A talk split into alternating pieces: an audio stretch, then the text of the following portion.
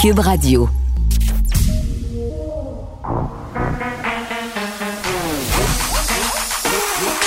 Elle a une opinion sur tous les sujets. Pour elle, toutes les questions peuvent être posées. Geneviève Peterson. Cube, Radio. Salut tout le monde, bienvenue à l'émission. On va passer les deux prochaines heures et demie ensemble. Beaucoup de sujets. Aujourd'hui, on aura Cœur de pirate, entre autres, euh, vers 14h35. Évidemment, on va revenir sur la mort de Joyce Echaquan avec la députée péquiste de Joliette, Véronique Yvon qu'est-ce que la classe politique va faire? Parce que c'est rendu partout, hein, euh, cette terrible histoire-là. Les médias américains en parlent, ça fait le tour du monde. On parlera aussi euh, de ce reportage de JE ce soir qui, ma foi, selon moi, va faire beaucoup de bruit. Je sais pas si vous êtes comme moi. Mais au printemps passé, je cherchais des solutions hydroalcooliques, le fameux Purel, pour ne pas le nommer. Purel, c'est un peu comme Frigidaire, là, c'est le nom qui est passé à l'histoire pour parler des petites solutions désinfectantes dont on se badigeonne allègrement les mains euh, depuis le printemps. Il y a eu une pénurie et certains entrepreneurs ont vu là l'occasion de passer à go, donc se sont mis à fabriquer ces solutions-là qui étaient rendues impossibles à trouver sur les étals. Mais est-ce que ces solutions-là sont vraiment désinfectantes? Hmm, pas certaine. On va en parler un peu plus tard avec l'équipe de JE. Et évidemment, le dossier des écoles. Qu'est-ce qui se passe avec nos écoles? On est 5 millions de Québécois en ce moment à être passés en zone rouge. Et si la tendance se maintient, il y a d'autres régions qui risquent de changer de couleur dans les prochaines heures, voire les prochains jours. On n'aura peut-être pas d'autres zones rouges, mais des zones oranges, on risque d'en voir apparaître quelques-unes. Ça m'a surprise, moi, de ne pas voir le ministre de l'Éducation sortir, M. Roberge, pour faire une petite peut-être euh, mise à niveau, rassurer la population et euh, peut-être aussi pour nous présenter des nouvelles mesures hein, au niveau sanitaire qui viendraient peut-être rassurer les enseignants les parents. J'aurai Catherine Beauvais-Saint-Pierre avec moi, qui est présidente de l'Alliance des professeurs de Montréal. Et bon, là, euh, très, très bientôt, on va aller en direct au point de presse du gouvernement. On a François Legault, évidemment, aujourd'hui, qui sera accompagné de Pierre Fitzgibbon et d'Horacio Arruda. Évidemment, on va s'attarder sur les mesures financières d'urgence, hein, parce que je pense a plusieurs personnes euh, qui sont issues du milieu de la restauration les gens des bars aussi qui s'attendent et qui ont très, très hâte de savoir de quoi il en retournera pour eux parce que quand on nous a annoncé cette fermeture temporaire de 28 jours, hein, puis là, on sait que 28 jours, c'est conservateur, on nous a dit que ça viendrait avec des mesures compensatoires. Mais ce sera quoi ces mesures-là? Dans quelle mesure on va donner de l'argent? Euh, ça, on ne sait pas encore, tu sais. Puis, bon, évidemment, euh, l'enveloppe budgétaire, elle est déjà assez élevée. Elle se chiffre déjà à plusieurs dizaines de millions de dollars. Ça va augmenter encore et ça va fort probablement prendre la forme de prêts, donc de nouvelles dettes. Et même si on pourra effacer une partie de ces prêts-là, comme c'est le cas déjà au fédéral, parce que évidemment, ces, ces programmes d'aide-là se ressemblent, hein, eh bien, ça ajoute à la facture fiscale, un, euh, des citoyens québécois, citoyens canadiens, et ça ajoute aussi à la dette des restaurateurs. Tu sais, c'est comme donner encore plus de cordes à quelqu'un pour se pendre. C'est pas des cadeaux, là. Hein? Cet argent-là, va falloir le rembourser va falloir leur donner. Et ces entrepreneurs-là, les restaurants, les bars, ben ils sont déjà, pour la plupart d'entre eux, un peu au bout de leurs ressources, au bout du rouleau. Euh, et Vincent Marissal a eu une formule que je trouvais euh, assez éloquente. Vincent, qui est euh, député solidaire de Rosemont, disait, tu sais, les roches des restaurateurs sont déjà pleines, les poches des restaurateurs sont déjà pleines de roches. Là, on est en train de leur remettre encore plus de roches dans leur poche. Et c'est ce que soulignait aussi Pascal Bérubé. À un moment donné, si on veut aider les gens, si on veut aider nos entreprises, nos entrepreneurs, aidons-les pour vrai.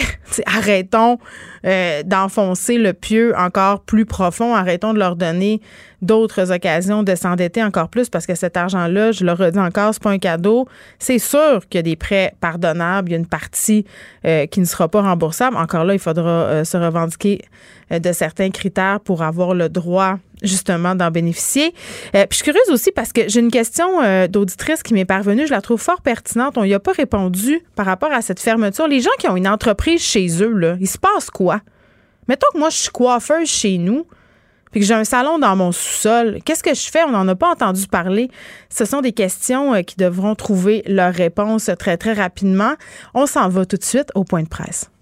Comme on peut le voir euh, avec les nouveaux chiffres d'aujourd'hui, la situation euh, est critique au Québec concernant la COVID-19. Si je, regarde la situation aujourd'hui comparativement à la mi-août, euh, on est passé euh, de 50 nouveaux cas par jour à 900 euh, cas par jour. On est passé d'une centaine d'hospitalisations à 275. Et on a aujourd'hui 16 nouveaux décès.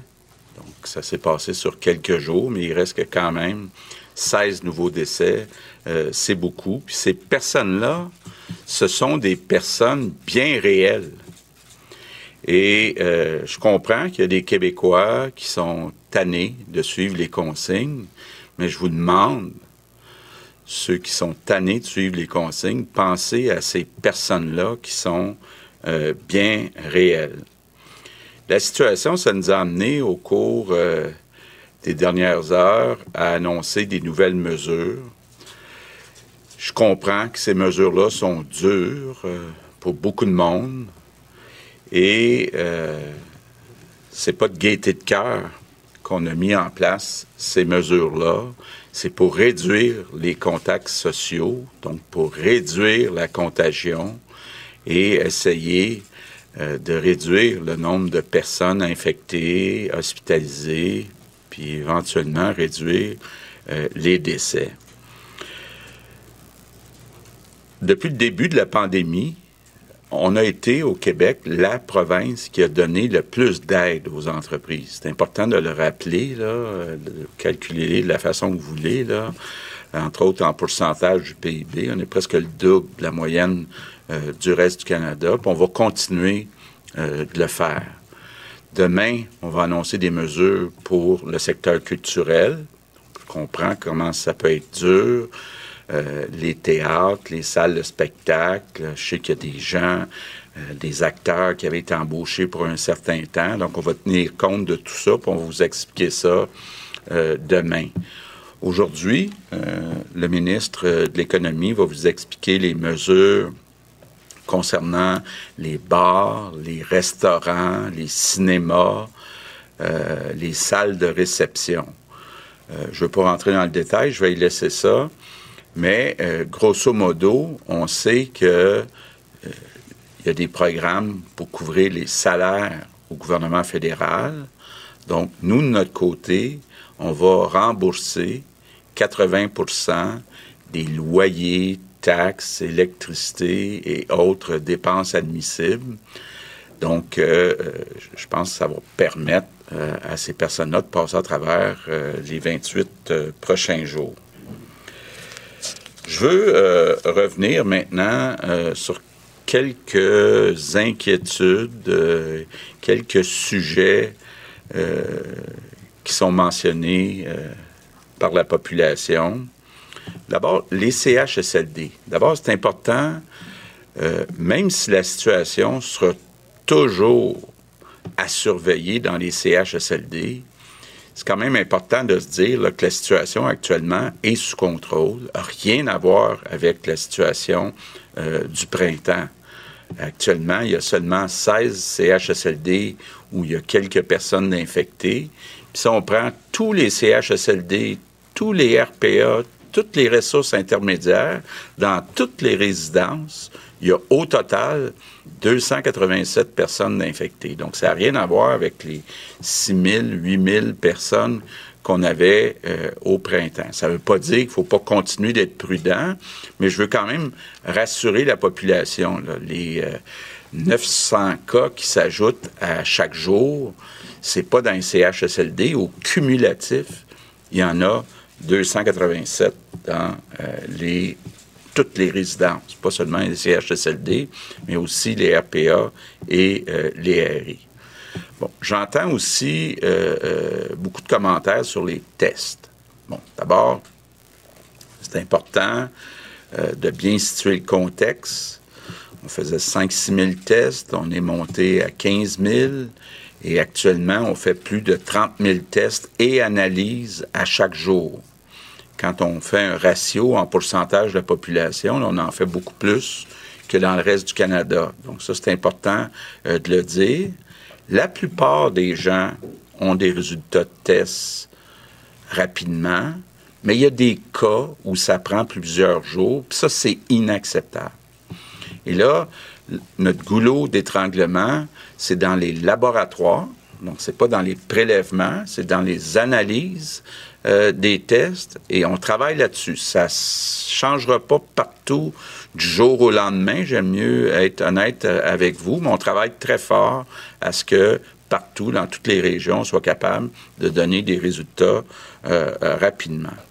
J'en profite aussi pour dire aux Québécois, c'est important d'aller vous faire tester seulement quand c'est indiqué. Ça veut dire, grosso modo, c'est quand on a des symptômes ou quand on était en contact avec quelqu'un qui était déclaré euh, positif. Si vous n'êtes pas certain ou certaine, bien, vous pouvez soit consulter le site québec.ca ou soit appeler au 1-877-644-4545.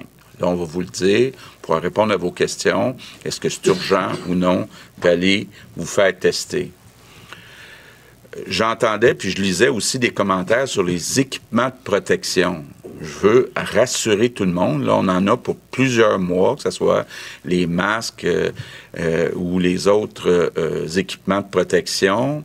il y a une bonne partie maintenant qui est fabriquée au Québec, donc il n'y a aucune inquiétude de notre part concernant les équipements de protection. L'autre sujet que j'entends parler, c'est les écoles. Bon, toutes sortes de spécialistes qui ont toutes sortes de recommandations. Euh, moi, je me fie à la santé publique. Pour l'instant, la santé publique ne croit pas que c'est nécessaire dans les classes que les enfants portent les masques. Ça se peut que dans les prochains jours, les prochaines semaines, que euh, les mesures soient euh, modifiées, que bonifiées, mais c'est important, là, je tiens à le dire, on suit les recommandations de la santé publique.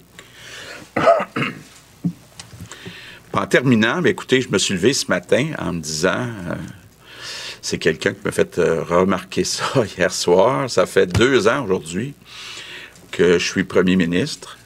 Évidemment, il n'y a pas personne qui m'avait dit il y a deux ans que j'aurais à gérer une des pires crises de l'histoire euh, du Québec. Mais ce qui m'a ému quand euh, j'ai pensé que c'était le 1er octobre aujourd'hui, c'est la confiance des Québécois. Donc, mes remerciements du jour, c'est euh, pour tous les Québécois. Merci pour votre confiance. C'est vraiment une fierté pour moi d'être votre premier ministre. Merci. Ben oui, c'est vrai, c'est la mi-mandat euh, de la CAQ et on peut dire que ce gouvernement-là continue quand même euh, à être fort populaire, bien qu'il y ait un certain pourcentage de la population euh, qui soit moins dans une adéquation avec les différentes mesures euh, qui sont prises quand même. Les chiffres aujourd'hui euh, qui continuent d'être à la hausse, on a 933 cas supplémentaires et au niveau des décès, eh bien malheureusement, on a 16 personnes qui sont décédées des suites de la COVID-19. Le taux d'hospitalisation qui continue de grimper aussi, ça demeure euh, préoccupant et je voudrais faire un petit aparté sur les consignes. J'ai vu ça beaucoup circuler sur les médias sociaux depuis euh, l'annonce qui a été faite par rapport à ce fameux 28 jours là, où on nous demande, puis d'ailleurs François Legault vient de le réitérer, de réduire nos contacts sociaux au minimum, c'est-à-dire le strict nécessaire. Et là, j'ai vu des gens qui vraiment euh, étaient dociles, je réutilise ce mot-là, à bon escient depuis le début de la pandémie, c'est-à-dire qui se pliaient aux directives de la santé publique en se disant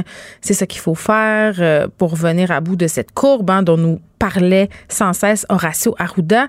Mais là, euh, devant l'écart en et peut-être aussi euh, cette idée qu'on sera confiné plus longtemps que 28 jours, je vois beaucoup de personnes se dire que, bon, tu sais, le fameux 2 mètres dehors, voir des gens, ben peut-être qu'ils l'appliqueront pas tant que ça parce qu'il n'y a rien dans la science qui nous démontre qu'une contamination dehors, quand on se tient à 2 mètres, euh, c'est très risqué. Moi, je trouve ça très, très, très, très, très épeurant de voir ça circuler abondamment sur les médias sociaux parce que je me dis, on n'a pas d'informations encore assez claires sur justement ces fameuses gouttelettes, puis tout tend à démontrer que la, potentialité de la contamination, ben, ça peut être au-delà ou mais en delà euh, de ces deux mètres. Donc moi, j'aime mieux euh, prévenir que guérir. c'est sûr que c'est difficile pour les personnes seules. Puis je le comprends tellement, là, euh, on se dit 28 jours, puis peut-être davantage, ça sera un défi. Mais vraiment, là, je pense que c'est important qu'on se plie aux consignes sanitaires. Et bonne nouvelle, on aura des annonces en culture euh, demain et on aura évidemment l'occasion de revenir sur ces annonces euh, qui seront faites euh, par le ministre Fitzgibbon parce que, bon, M. Legault a un peu mis la table. On remboursera 80% des loyers, des taxes, les comptes d'électricité aux restaurateurs, aux bars et aux gens qu'on oblige à fermer aujourd'hui. Ça, c'est quand même une sacrée bonne nouvelle parce qu'on le sait, là, parfois, les frais de locaux, c'est pas tous les propriétaires qui sont capables de donner une extension, c'est pas tous les propriétaires qui le veulent non plus, puis sont dans leurs droits, mais ça peut vite devenir très, très euh, étouffant pour ces PME-là. Se fait rassurant aussi, M. Legault, sur la situation dans les CHSLD pour le moment. Ce n'est rien comme ce qu'on a pu connaître au printemps. Et je veux qu'on prenne euh, un petit 30 secondes pour se parler des tests parce qu'il n'en sera question dans, avec, euh, bon, l'entrevue sur les écoles aujourd'hui. On a euh, des sorties à cet effet que, bon, c'est très, très long. Parfois, ça peut aller jusqu'à 48 heures pour avoir euh, des directives de la santé publique sur ce qu'il faut faire dans les écoles quand on a possiblement des cas. Les délais aussi, ça achoppe. Parfois, ça peut aller jusqu'à 48 heures. Et là, on nous précise que c'est dans les labos que ça bloque. Et c'est là qu'on a des délais. On travaille euh, là-dessus. Et bon, autre nouvelle encourageante, on nous dit que ça se peut qu'on modifie les consignes sanitaires dans les écoles. Pas tout de suite, mais ça se peut que ça arrive et normalement, le gouvernement nous est habitués quand on dit que c'est dans les plans, c'est parce que ça va arriver très bientôt. Donc, est-ce qu'on va porter le masque en classe toute la journée? Est-ce que les enfants de tout âge, tous âges, pardon, porteront le masque? Moi, je pense que oui et ça pourrait arriver plus vite qu'on le pense. Pour elle, une question sans réponse n'est pas une réponse. Geneviève Peterson. Cube Radio. Salut Nicole. Bonjour Geneviève. Écoute, avec Nicole Gibault, on fait un petit retour sur le point de presse d'hier. François Legault qui était accompagné de sa ministre de la Sécurité publique, Geneviève Guilbeault. Et évidemment, Nicole, la question qui était sur toutes les lèvres, c'est et c'était est-ce que les policiers vont pouvoir entrer dans nos maisons? Là, on nous a parlé d'amende de 1000 dollars, on nous a parlé de constat, euh, de mandat rapide. Est-ce qu'on peut se démêler là-dedans? Qu'est-ce qui pourra être fait? Comment ça va fonctionner? J'ai essayé de clarifier tout ça. Euh, oui, euh, des constats, c'est la nouveauté, un constat rapide. Le mm-hmm. petit fameux ticket va pouvoir être donné aux personnes qui brisent euh, évidemment ou qui commettent des infractions en vertu de cette loi et des décrets qui ont été euh, euh, depuis le début de la pandémie. Entre autres, ici, on parle de pas de rassemblement du tout dans les maisons privées ou extérieures. On parle du port du masque lors de manifestations. On mm. parle de plusieurs éléments. Là. Dans les maisons privées, pour pour compléter là-dessus, ce qui était ambigu, puis qu'on posait souvent les questions là-dessus, c'était est-ce qu'on peut, les policiers peuvent rentrer chez nous sans mandat, est-ce qu'ils peuvent rentrer chez nous? Ils peuvent rentrer chez nous sans mandat? La mhm. ministre a toujours dit ce n'est absolument pas notre but, même s'il y avait dans d'autres façons de le faire, même sans mandat, vertu de d'autres principes, mais c'était pas, on on n'en était pas là. Mais le message qui a voulu être passé, c'est que maintenant, avec euh, euh, ces euh, nouvelles infractions par constat, on veut se donner le moyen de pouvoir les donner rapidement. C'est bien beau d'avoir un constat, mais si on est pris à les regarder puis à les tourner à l'envers par l'endroit, pas être capable d'aller les donner, ben c'est assez difficile. Donc, qu'est-ce qu'on les policiers pourraient faire? Là, la raison pour laquelle ça a retardé, on avait déjà parlé ensemble, puis j'avais dit, écoutez, je suis certaine que le gouvernement se penche très, très sérieusement sur, sur tout les, les, les tout ce qui est juridique là-dedans parce que c'est extrêmement pointu, hmm. la charte, les, les, les, droits et libertés, etc., etc., même si on en a beaucoup qui ont été entre guillemets mis de côté pendant cette pandémie-là pour des raisons évidentes de santé publique, mais Ici, on voulait s'assurer qu'on donne les bons outils, les bons moyens, qu'on on parle du même côté de la bouche tout le monde. C'est qu'on donne la latitude un peu. Bon, ben là, on dit, vous pouvez, ça, ça, existe des télémandats, ça a toujours existé des télémandats, ça a toujours existé des mandats, mais comment le faire arrimer avec la loi de la santé publique, le décret, euh, le code de procédure pénale, c'est tous des mots dans les dans les euh, têtes des juristes là qui qui ont passé de ministère à ministère, parce que vous, euh, ne, vous en faites pas là, les ministères, ça parle, là, ministère de la justice, ministère de la sécurité publique, tout ça pour faire quelque chose de cohérent. Alors le policier va pouvoir demander ce qu'on appelle parce que party, c'est le soir, normalement. On fait pas ça en plein jour à une heure l'après-midi, à moins d'un party d'enfants. Mais là... je pense qu'on va s'entendre peut-être que les gens vont éviter ça. Est-ce que ça veut dire, euh, Nicole, qu'il y a des juges qui vont se faire réveiller la nuit? pas moi, là, mais ça a toujours existé. Mhm. les gens à qui je dis ça aujourd'hui disent, ben voyons donc, ça dort ce monde-là. Oui, les juges dorment, c'est évident, mais il y a des rotations. C'est toute une organisation, ça, là, au niveau de la magistrature. Je peux vous dire que c'est très organisé. Alors oui, il y a des juges qui sont en service et normalement, on est, moi, je me suis déjà fait réveiller la nuit. Hein, j'avais pas d'horaire de service comme tel, mais on a peut pas dire non quand il s'agit évidemment de préserver de la preuve, etc. Puis mhm. dans mon cas, c'est un, cas de meurtre. On s'entend que c'était absolument important que les mandats soient émis même à 3 heures du matin. Ici aussi, c'est important parce qu'on parle de, de santé et sécurité publique, mais on va y aller étape par étape. Je le sais, puis je pense que la ministre a été très claire là-dessus. Les policiers vont être euh, informés là-dessus. On n'arrive pas comme comme comme dans le Far West, puis euh, tout des. Non, il ouvre la porte, puis ouvre la porte de ton sol, puis vous êtes pas comme ça que ça va fonctionner. Ben, non, puis c'est pas ça qu'on veut. Puis ça fait des semaines et des mois que le gouvernement met les gants blancs par-dessus des gants blancs, par-dessus des directives, par-dessus des informations. Pensez aux autres. On l'a dit en ondes, Geneviève, ensemble. D'autres, on dit arrêtez de penser à vous autres seuls. Pensez à un oncle, une tante, un mon oncle et, hmm. qui est un peu obèse, et euh, puis euh, diabétique puis, puis c'est plein de gens comme ça qui sont immunosupprimés pour toutes sortes de raisons. Puis les autres, la, la COVID, là, ça sera pas une petite grippe, ça sera pas facile. Alors, on dit pensez aux autres, puis faites le don, puis arrêtez donc pour 28 jours. Alors là, le policier va pouvoir demander un télémandat. Mm. Euh, ça va être par écrit. Il faut que ça soit fait par écrit, avec des motifs raisonnables et probables de croire. Bien, évidemment, quand tu vois à travers la fenêtre qu'il y a 50 personnes avec un, une espèce de lumière qui flash puis beaucoup de musique, là, on s'attend. Le stroboscope, peut-être le fermer. pour un petit bout. Fait qu'on s'attend à ce que ça soit un party. Est-ce qu'il va y avoir de la collaboration? On ose espérer. Est-ce que mm. ça va être dissuasif en voyant les, les, les policiers arriver puis dire Ah, OK, c'est correct, on s'en va, on s'en va? Ils courront pas après dans la rue pour aller leur donner des billets pareils. Là. Tant mieux, ce qu'on veut, c'est qu'ils finissent le party au plus vite. Là. Puis qu'on s'en aille tout à la maison. Donc, oui, c'est permis. Le code de procédure pénale, là, je finis là-dessus, si, si tu me permets, c'est que il est très, très, très, très nouveau. Il y a un article 141.1 dans ce, dans ce code-là. Puis, c'est tellement nouveau a plusieurs juristes qui ne l'avaient même pas là, ce matin en main. Là. Euh, moi, j'étais chanceuse d'avoir toutes les, les, les, pièces euh, pour me faire une tête. Alors, euh, je peux vous dire que oui, ça existe. Maintenant, est-ce que ça va être vraiment appliqué, ben, c'est le juge qui va décider s'il y a des motifs. C'est pas le, le, c'est pas le politique qui décide ça. C'est pas le policier, c'est le juge. Quand le, le policier va dire voici ce que je constate, voici pourquoi il faut que je rentre, voici pourquoi, voici, voici. Hmm. Alors, il va y avoir plein de motifs.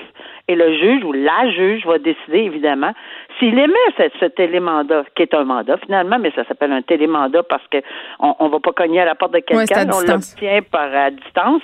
Et puis c'est ça, voilà. Et ça pourra être fait dans ces circonstances, puis je pense qu'on va le dire, là, on va vouloir que ça soit exceptionnel. Puis on se calme la boule disco, tout le monde. Là, euh, hier, je me posais la question à propos euh, des contraventions. Pourquoi pas plus de 1000 dollars? Pourquoi on a fixé ça à 1000 pièces?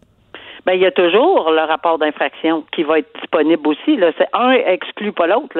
Il y a un rapport d'infraction qui pourrait aussi être fait, puis ça, ça va dépendre évidemment du DPCP puis de ce qu'on va on va déposer euh, que le policier déposerait au DPCP s'il voit quelque chose de plus, je sais pas quoi là, mais puis qui dit écoutez c'était tellement grave, on vous demande de vous pencher sur ceci puis on vous propose de. Encore une fois là, ça ça va être le DPCP qui va pouvoir y aller avec euh, une un rapport de, euh, bon émettre une infraction là, par la suite, hmm. entre 1000 et 6000 et c'est lui, le DPC, lui, well, le, le, DPCP qui va décider euh, du montant à appliquer en question. Alors oui, c'est possible que ça soit plus que ça. Donc, c'est pas des fêtes qui vont être de très euh, à bon marché, mettons. Oui, bon, évidemment, ça peut monter plus que ça. Et quand on est jeune, puis même quand on est plus vieux, quand, quand ça monte à 2000, 3000 dollars, là, ça fait réfléchir pas mal. OK, euh, on se demandait souvent si la pandémie allait faire ressortir le pire des gens. Puis, anecdote, je, je voulais raconter en début d'émission, Nicole, mais euh, j'ai oublié, je me suis fait agresser hier dans un stationnement de supermarché. J'étais allée faire l'épicerie et il y a quelqu'un qui est venu me demander de l'argent et euh, j'en avais pas sur moi pour la simple et bonne raison qu'on nous demande de pas euh, garder d'argent. Donc j'ai offert à la personne de lui donner à manger, mais non, euh, c'est pas ça qu'elle voulait. Elle voulait de la bière et il me sautait dessus pour arracher mon sac à main. Et là, évidemment, ben oui. Et puis je suis restée, j'ai eu très très peur premièrement, mais bon, il s'est rien passé de plus que ça. mais je me suis dit, est-ce que la pandémie est en train de faire ressortir le pire des gens et est en train aussi de rendre les gens vulnérables encore plus vulnérables puis je veux qu'on se parle d'un cas euh, qui est survenu à Sainte-Anne-des-Plaines en fin de semaine. Euh, un citoyen qui n'aurait pas apprécié, en fait, de se faire rappeler à l'ordre par une chauffeuse d'autobus par rapport au port du masque. Moi, j'ai vraiment l'impression, Nicole, qu'en ce moment, là, les gens sont, deviennent de plus en plus agressifs, susceptibles. Euh, tout le monde est, puis pardonnez-moi l'anglicisme, tout le monde est sur, ah non, sur la corde de raide. J'ai trouvé la traduction française. Oui, parce que moi, j'étais pour dire que, évidemment, il y a la. Ben non, mais moi aussi, c'est mèche courte. On a mèche courte. Alors, ils ont. Oui, je, je pense qu'on peut réaliser ceci, puis c'est très, très malheureux euh, parce que c'est pas facile, incluant pour nous qui se parlons, incluant pour toi qui as des enfants, les gens qui, qui, qui doivent composer avec des personnes vieillissantes dans, mm. leur, dans leur entourage. Euh, pour toutes les raisons. Il n'y a pas un chat qui fait euh, le party seul à la maison malgré que ce serait une, option, à, danser tout seul dans la maison en disant Youpi, on est en mm. pandémie, on peut plus sortir, on peut plus rien faire, puis on est on est toutes tannées. Et c'est vrai. Mais il y en a évidemment qui ont la marche plus courte que d'autres. Il a donné un coup, de poing d'en face là, euh, à cette chauffeuse d'autobus. Euh, j'ai lu cet article-là. Il est accusé de voie de fait avec mm. causant des lésions cette personne-là faisait son travail. Puis tu sais, quand on entendait les tenanciers de bar, les chauffeurs ben d'autobus, etc., voulaient pas se mêler, ben peut-être qu'on a, on, on, on, comprend pourquoi, là, parce que elle s'est pas levée ce, matin-là, cette dame-là, en disant, moi, je veux, je veux avoir un coup de poing sur, en quelque part, là, parce que je fais mon travail. Puis elle a fait son, moi, moi, je et d'un, je la félicite, là, cette personne-là, d'avoir fait son travail. Mais c'est pas qu'on cherche, là, que, que, que, des voies de fait se, se, commettent, mais c'est terriblement difficile de de travailler dans ce contexte-là. travailler dans le public aussi, Nicole, là, c'est chauffeuse d'autobus, mais je pense entre autres aux agents de sécurité qui sont aux entrées. Euh, bon, tu vas me dire, c'est leur métier, mais les caissiers, euh, les gens qui travaillent dans les magasins, je racontais euh, un vendeur de souliers qui était obligé de ramener à l'ordre des mères qui voulaient rien savoir de la distanciation parce qu'ils voulaient être les premières à avoir des souliers pour la ah rentrée scolaire. Ce sont pas des gens qui sont formés dans la gestion de crise. Tu sais, quand t'es policier, quand t'es agent de sécurité, quand t'es ambulancier, t'as des formations sur comment gérer ce type de cas-là quand tu travailles dans un magasin de souliers ou comme caissier d'épicerie.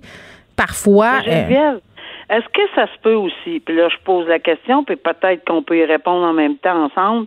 Est-ce qu'au mois de mars et avril, on a vu ça comme ça? Non. Pourquoi? Parce que c'était nouveau. Et on avait moins de gens qui descendait partout dans les rues, puis qui disait que tout ça, c'est pas vrai. On en entend encore aujourd'hui. Moi, j'ai un cas dans ma région ici, là, que j'ai lu, là, aujourd'hui, là, toute la famille.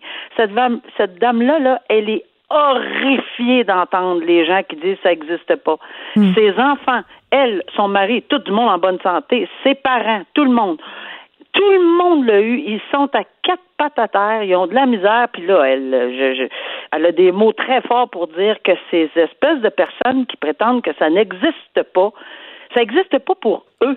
Le problème, c'est que ça, c'est correct de le garder dans votre tête ou dans la tête des gens, mais c'est parce que c'est pas vrai que la planète Terre, dans une nuit, s'est ramassée en quelque part dans des bunkers pour décider qu'on fait partir la rumeur et la fausse nouvelle d'une pandémie. ben non, ben, pas de bon sens. Et, et, et c'était pas comme ça au mois de mars, mais ça l'est rendu un peu plus. Moi, je pense que les gens euh, lisent un peu plus, euh, puis se questionnent un peu plus, puis il y en a beaucoup qui disent que donc tout d'un coup, c'est pas vrai. Je suis obligée de faire ça. Ils en peuvent plus, là. Ils en peuvent hmm. plus, On a tous, euh, on a tous et toutes, Nicole, la peau courte, comme euh, disent ben les gens au Saguenay. Euh, on va prendre une grande respiration collective. Je pense qu'on aurait besoin de faire de la méditation en Zoom, hein, pas entre nous, mais en Zoom. Merci, Nicole. On se retrouve demain. Merci. Au revoir. Vous écoutez Geneviève Peterson. Cube Radio. Qu'est-ce que la classe politique doit faire pour s'assurer que des histoires comme celle de Joyce Echaquan ne se reproduisent pas au Québec ni partout ailleurs? Euh, c'est rendu vraiment, euh, ça défrait la manchette dans plusieurs pays, cette histoire-là qui a eu lieu à Joliette plus tôt cette semaine. On en a parlé ici à l'émission. On a présenté des extraits euh, de la vidéo. On vous les fera pas rejouer. Là, je pense qu'on a assez entendu euh, ces extraits-là. Mais vraiment, là, on est rendu à se demander qu'est-ce qu'on peut faire justement pour que plus jamais ça arrive, hein, parce que euh, des témoignages commencent à sortir, à fuser. Bon, Joyce Echaquan a trouvé la mort dans cet malheureux incident. C'est pas toujours le cas, mais il y a d'autres situations où il y a du racisme euh, systémique dans nos soins de santé envers les communautés autochtones. J'en parle avec Véronique Yvon, qui est députée péquiste de Joliette. Bonjour, Madame Yvon. Bonjour, Madame Peterson. Bon, écoutez, depuis mardi, on a parlé à plusieurs intervenants, euh, entre autres Constant Ouachiche ici à l'émission, euh, qui est chef de la nation Atikamek. On a parlé aussi euh, avec Michel Audette hein, à propos de ce rapport. Vient, les gens ont marché, se sont montrés solidaires de la famille Echaquan, mais aussi des Premières Nations. On a déploré cette situation. On a même reparlé de racisme systémique. Mais là, on a parlé, on a marché, on a tout fait ça. Mais on fait quoi concrètement? Qu'est-ce que le gouvernement doit faire? Ben, euh, il faut agir. Et puis euh, c'est ça ce matin que j'ai demandé. J'ai demandé quelque chose de très concret. Parce que vous pouvez vous imaginer que comme député de Joliette, quand on vit ça, c'est assez bouleversant. Merci, révoltant, je dirais aussi. Mm. Et donc euh, j'ai relu le, le, rapport vient. Puis sincèrement, euh, c'est extrêmement choquant parce que c'est comme si la tragédie qu'on vit innommable depuis lundi avec la mort de, de Joyce et Chacuan, mm. c'est écrit dans le rapport, en gros, que c'est quelque chose qui se vit pas une mort aussi terrible, mais c'est comme si on nous disait ça risque d'arriver là, mm. un désastre qui, risque de se produire. Puis donc quand on va relire ça, je vous lis juste un petit bout là, page 392 dans le chapitre sur santé services sociaux. Le commissaire vient et dit Les voix entendues sont assez nombreuses pour affirmer que les membres des Premières Nations mm. et les Inuits ne se sentent pas en sécurité lorsque vient le temps de mettre leur santé entre les mains des services publics de santé. C'est pas rien, là. Puis ça, ça s'appuyait sur des dizaines de témoignages euh, de gens, oui, à Joliette, des Atikamekw, mais de partout au Québec. Il y a un témoignage du, euh, du médecin Stanley Volant qui parle de l'hôpital de Bécomo. On dirait que quand on lit ça, c'est le même type de, de racisme qu'on a vécu euh, cette semaine à Joliette. Puis il y a des recommandations, c'est ça la, beauté de l'affaire, très très claires, qui disent ben là, il faut changer la loi euh, sur la santé et les services sociaux pour venir inclure un, principe qui peut avoir l'air très savant comme ça, mm. là, qui s'appelle la sécurisation culturelle, mais qui dans les faits veut simplement dire qu'il faut que nos services tiennent compte de la spécificité des besoins, des difficultés particulières euh, des nations autochtones quand vient le temps d'aller euh, dans les services publics et des préjugés qui perdurent à hmm. leur égard. Ben oui, puis tu sais, Madame Yvon, euh, ce qu'on entendait dans la vidéo, ce sont des préjugés qui circulent depuis longtemps, là, comme quoi justement les personnes des Premières Nations se font vivre par l'État, ont des problèmes de consommation. Puis si on lisait les, les commentaires sur les réseaux sociaux, ben les gens disaient ah mais tu sais cette madame-là, faisait plusieurs fois qu'elle revenait, je, même s'il y a des problèmes et qu'il y a de la récidive et qu'il y a des personnes qui se présentent, qui sont intoxiquées. Puis je dis pas que c'est le cas de Mme Echaquan du tout, mhm. là. Mais c'est quand même euh, assez préoccupant de savoir qu'au niveau du personnel de la santé, ces gens-là n'ont pas un traitement juste, un traitement empathique, n'ont euh, pas de dignité, tu sais. Ben, complètement. Puis je veux dire, c'est pas pour rien qu'on voit cette, cette réaction-là si forte euh, au Québec puis partout. C'est parce que ça dépasse l'entendement d'entendre un tel condensé de préjugés, de racisme, de méchanceté, de dénigrement.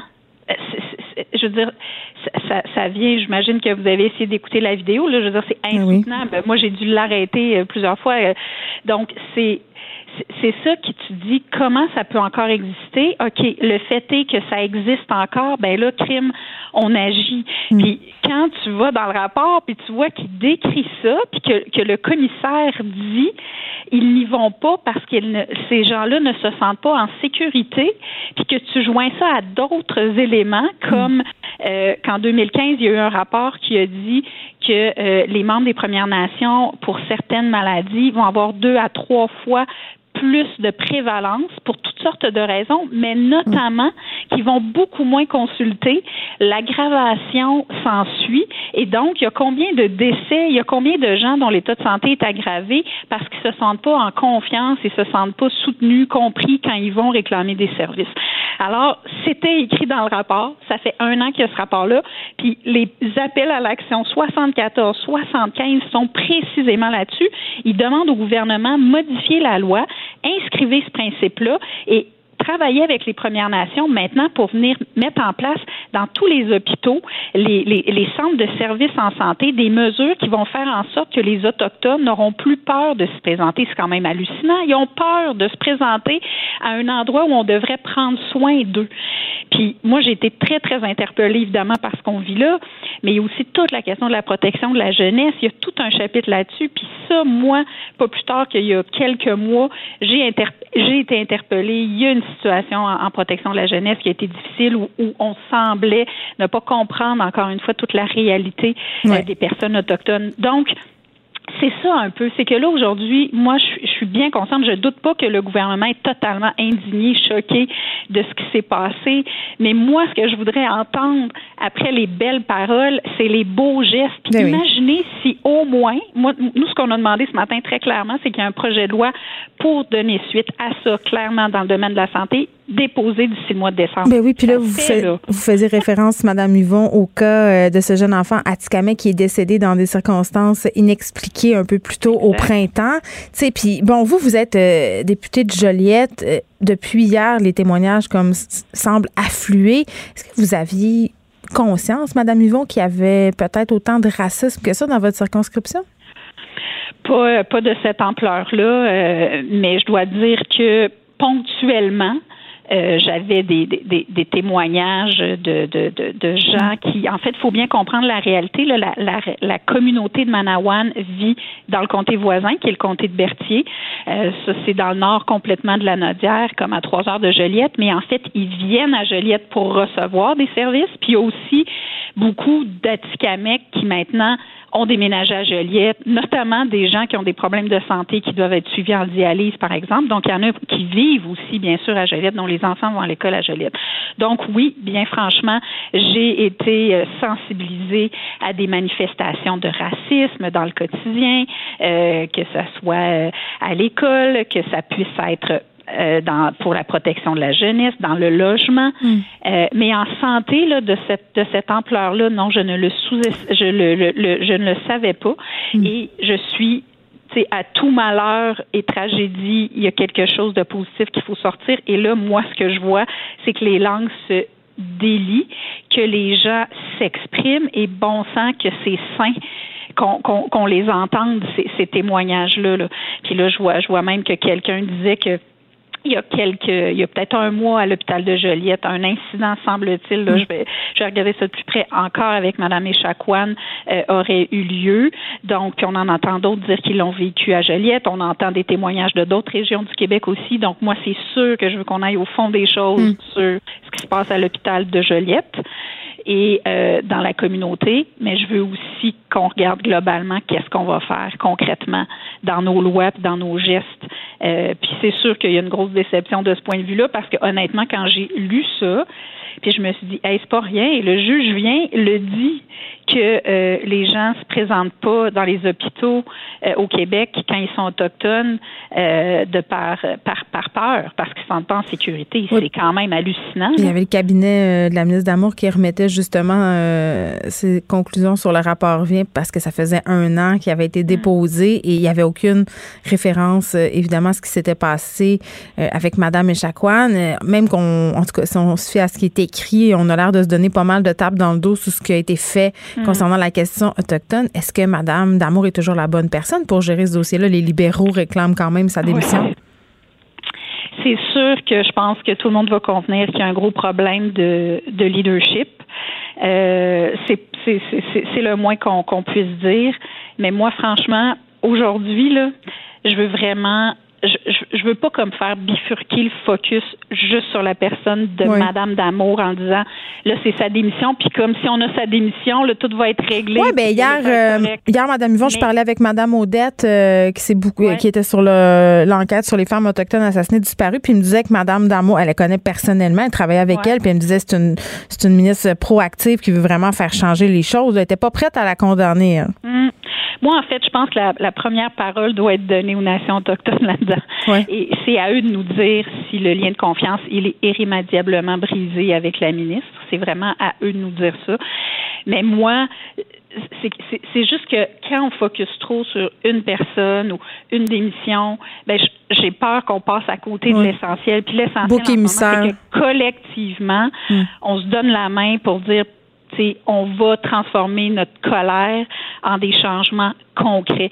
Et donc, pour moi, c'est le gouvernement au complet qui est au front là-dessus. C'est le premier ministre. Puis hier, quand j'ai entendu le premier ministre à son point de presse de 5 heures, qui s'est quand même fait poser des questions sur la situation à l'hôpital de Joliette, euh, il, il, a, il a référé, son premier réflexe a été de dire, ben, vous savez, on vient de mettre sur pied un comité sur le, le, racisme, donc on va regarder là-dedans. Puis ça m'a vraiment choqué parce que je me suis dit, non, mais là, ils ont créé un autre comité, mais pour les Autochtones, là, il y a eu une commission vient qui s'est penchée pendant des mois et des mois sur le sujet spécifique de la discrimination et du racisme à l'égard des membres des Premières Nations et Inuits. On a les solutions, on a les constats. Regardez-le, là, tout est là tout est là. C'est comme votre chemin à suivre, il est tracé. Fait que venez pas nous dire on se réfère à un Xème comité. Il est là le travail, il a été mandaté pour ça. Fait que c'est pour ça qu'hier, là, vraiment, je me suis dit, OK, là, il faut vraiment faire un appel très, très clair au gouvernement pour dire vous les avez là, pour le cas de, de Mme Echaquan, là, pour qu'il se passe de quoi de concret, vous les avez, les solutions sont écrites là. Oui, mais quand même, Madame, on hésite encore au niveau du gouvernement. On utilise le mot racisme au bout des lèvres. Justin Trudeau, lui, euh, il va all-in, euh, en bon français, parle de racisme systémique. Oh mon Dieu, ce gros mot dont on a tant peur. Est-ce que vous y croyez, vous, au racisme systémique, Madame Yvon? Parce ben, que euh, à l'Assemblée nationale, c'est pas tous vos collègues qui disent ce mot-là. Monsieur Legault veut pas avouer qu'il y en a au Québec. à un moment donné, qu'est-ce que ça va prendre?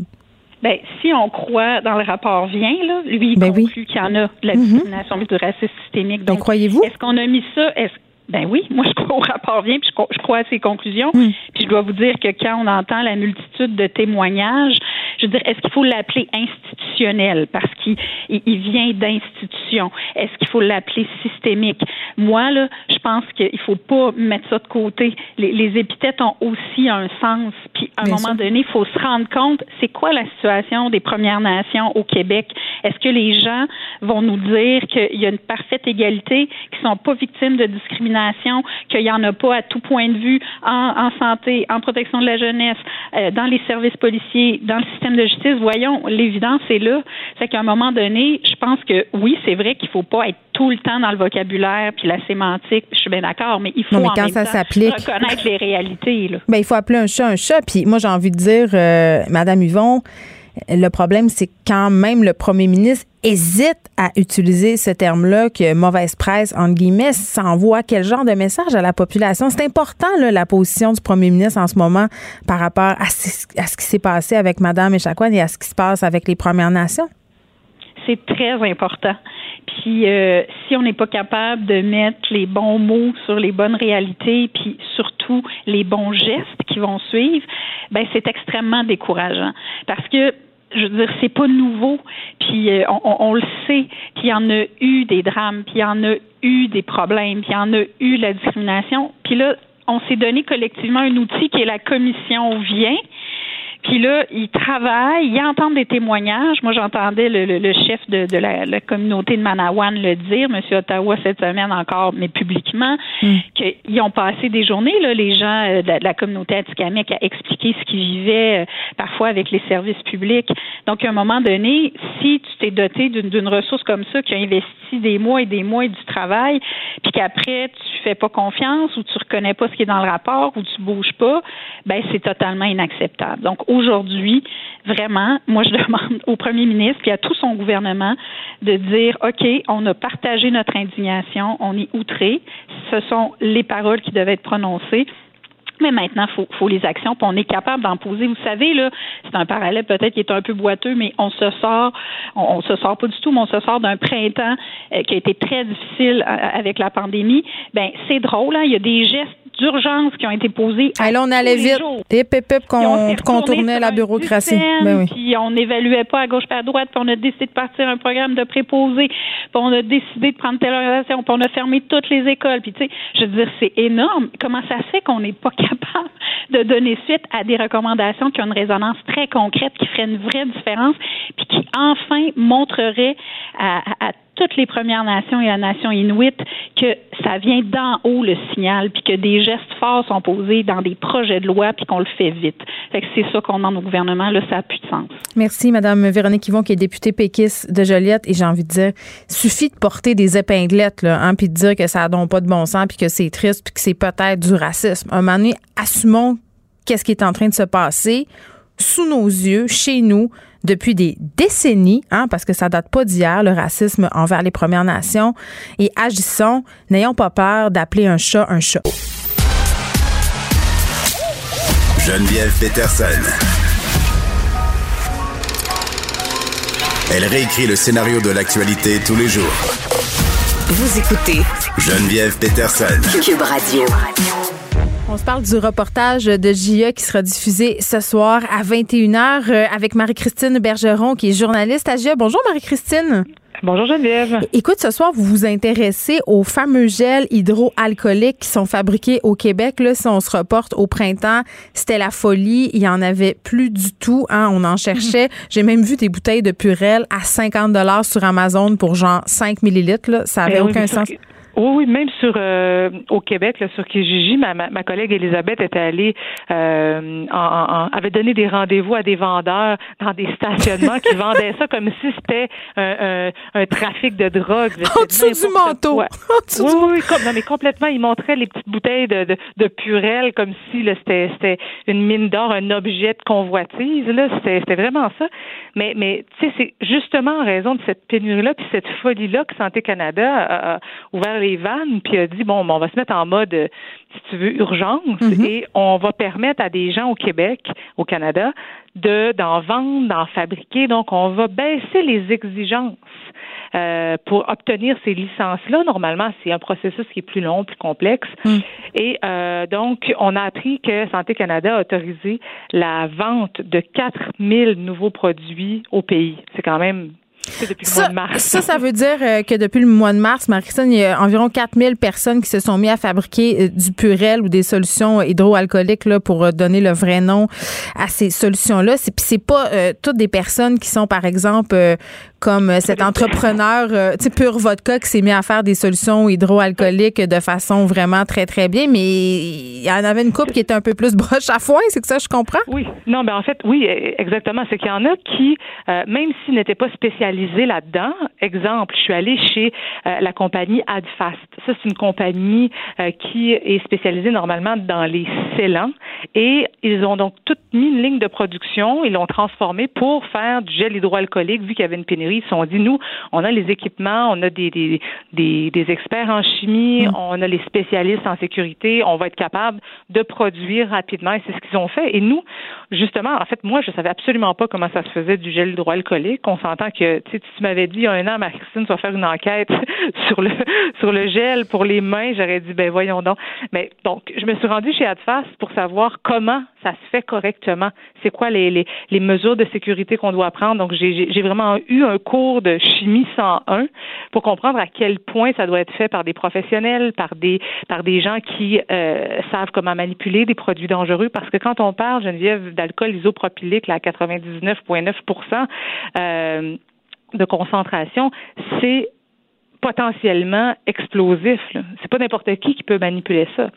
Donc, après avoir pris notre cours de, de, de, fabrication de gel désinfectant, on a bien compris à quel point d'autres entreprises faisaient ça un peu tout croche, de façon artisanale, pour ne pas dire broche à foin, pour utiliser mon expression qui est parfaite dans, dans, dans le contexte, je trouve. Donc, on est parti sur la piste, euh, euh, premièrement, de deux gels. Euh, on a des sources qui nous ont indiqué que des entreprises vendaient du gel qui n'était peut-être pas fait selon les règles et les normes de Santé Canada, mais c'est des entreprises qui ont des licences hein, de Santé Canada. Ils ont le hmm. numéro NPN, le fameux numéro qu'un produit doit afficher pour être vendu. Mais là, quand je suis arrivée pour poser des questions aux marchands de ces gels-là, c'est deux, deux, deux marques différentes, deux marchands différents, pas dans la même ville, et là, les deux se relançaient la balle, disaient non, c'est pas moi qui le fabrique, c'est l'autre. Euh, je veux pas dire où c'est fabriqué. Puis là, j'étais comme, ok, mais qu'est-ce qui se passe? Et là, je me suis rendu compte que euh, il y avait vraiment une problématique là, puis qu'il y a peut-être des gens qui ont tourné les coins ronds pour un produit qui est quand même excessivement important, surtout, surtout quand on le vend dans des résidences pour personnes âgées. Alors, je te laisse écouter un extrait de l'émission de ce soir où les deux personnes se relancent la balle devant moi et ça devient pratiquement malaisant. En tout cas, ça donne le ton à l'émission de ce soir. On écoute l'extrait. Non, non, non, moi, je suis bien transparent. Là. Comme je te dis, hey, euh, moi, j'ai JN avant de moi. Là. La situation devient malaisante. Vous m'avez dit que le mélange d'alcool était fait ici, mais il était fait chez vous, en fait? Oui, mais aïe, aïe, aïe, là. On commence pas à mettre les cartes, là. Pour moi, j'ai pas d'affaires nécessairement dans ça. Euh, Qu'est-ce que j'utilise? Je pourrais te le montrer. Ben, c'est parfait. Ben, parfait. Ben, regarde, on va aller vous voir à Mercier. Je viens pas chez nous, je suis pas là présentement, puis ça, c'est prendre des choses, puis l'alcool, puis là, il n'y a plus rien de là. Ben, fait, fait, il n'y en a jamais eu, il n'y en a jamais eu, puis il n'y en aura pas dans mon chose. Fait que, on commencerait pas à faire un reportage sur moi, Je suis Marie-Christine Bergeron de TVA. On s'est parlé tout à l'heure. Ça ne tentait pas de te voir bien, bien, hein? Non, non, non, c'est ça. Je pense que cet homme-là aurait souhaité que je sois à deux kilomètres plus qu'à deux mètres. oui, c'est le cas de le dire. Moi, ce que je trouve un peu choquant là-dedans, c'est que je me dis, écoutez, moi, je suis journaliste, je veux juste poser des questions sur un gel qui est vendu dans des résidences. Puis, euh, je veux dire, c'est pas des questions compliquées, c'est pas, on parle pas de quelque chose d'ultra secret, c'est du gel pour les mains. Alors, s'il est fabriqué correctement, pourquoi vous voulez pas répondre à mes questions? Euh, Et euh, finalement, ben, j'ai dû faire analyser ces gels-là pour savoir, ben, si, vous voulez pas me dire comment il est fait, qu'est-ce qu'il y a dedans, ben, je vais le faire analyser. Et j'étais tellement surprise des résultats de l'analyse avec mon laboratoire, je me suis tournée vers un autre laboratoire pour être sûre qu'on se trompait pas. Tellement l'analyse est particulière et choquante. Euh, donc, ces solutions-là, oui, on va le voir ce soir, mais j'en conclus que ces solutions-là, on se croit, entre guillemets, à l'abri quand on les applique, hein, parce que c'est supposé euh, euh, annihiler la COVID-19 ainsi que d'autres microbes, mais je comprends que c'est pas nécessairement le cas. C'est décidément à ne pas manquer, Marie-Christine, ce soir. Puis moi, je vais t'avouer que je vais porter une attention particulière aux prochaines solutions hydroalcooliques que je vais acheter parce qu'il y a plusieurs fabricants qui se sont lancés là-dedans. Là. Mais c'est drôle parce que dans l'équipe ici à GIE, on a développé ce qu'on appelle une parano du purel. à chaque, le purel n'a rien à voir là, avec la marque, ce qu'on appelle ça comme ça, évidemment, c'est dans le langage. Comme un, comme un frigidaire. oui, c'est ça, c'est la parano du désinfectant. À chaque fois qu'on est qu'on va, puis on trouve quelque chose de louche, on, se met à le sentir davantage, on regarde la texture, on se dit, oh mon Dieu, qu'est-ce qu'il y a là-dedans? Bref, euh, je pense que c'est franchement intéressant. Il y, a, il y a deux aspects ce soir à l'émission. Il y a ceux qui finalement le fabriquent dans des conditions euh, disons, qui, qui correspondent pas aux normes de Santé Canada et que c'est dangereux. Et il y a l'efficacité du gel qui est fabriqué de façon artisanale, euh, donc qui soulève euh, plusieurs inquiétudes et, des, des, des, des, en tout cas des, des questions aussi sur le sur le contrôle de qualité de Santé Canada, parce qu'on se dit bon, est-ce que Santé Canada a, bien fait finalement d'ouvrir les vannes comme ça et de donner des permis à Monsieur, Madame, tout le monde qui voulait parfois faire de l'argent, je trouve, sur le malheur de tout le monde. Parce que il y en a qui ont voulu bien faire, euh, se dire bon mais on va en produire, on va le faire au coûtant parce que la société en a besoin. Il y en a hmm. d'autres qui ont voulu faire un coup d'argent. On écoute ça ce soir euh, dès 21h. Merci Marie-Christine Bergeron. Merci, c'est un plaisir. Bye bye. Geneviève Peterson. Elle réécrit le scénario de l'actualité tous les jours vous écoutez Geneviève Peterson. Cube Radio.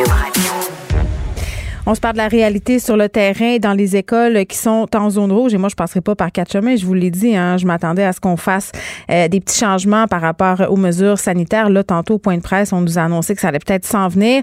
Mais euh, quand même, euh, je me serais attendue à plus de précision. Je me demande si c'est le cas de notre prochaine invitée, Catherine Beauvais-Saint-Pierre, qui est présidente de l'Alliance des professeurs de Montréal. Madame Beauvais-Saint-Pierre, bonjour.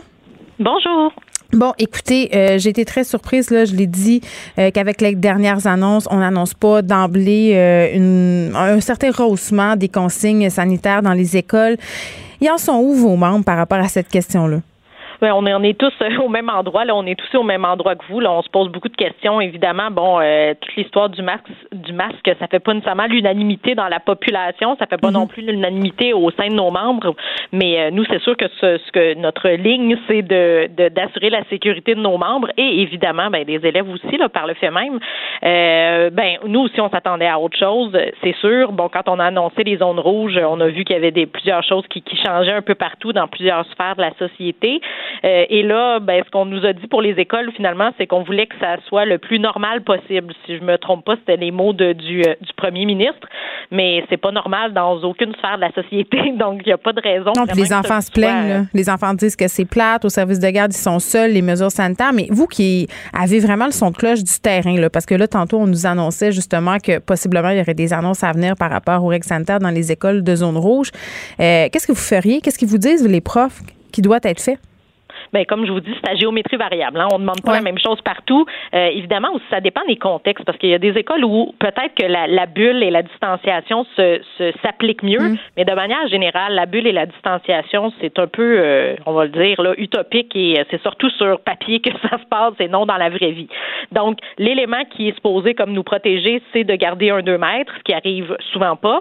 Donc, il y a beaucoup de profs qui se sentent évidemment pas en sécurité là-dedans, mais aussi des profs qui n'ont pas envie de partir euh, en congé de maladie parce que parce qu'ils tombent malades, qui voient aussi leurs élèves défiler dans la classe.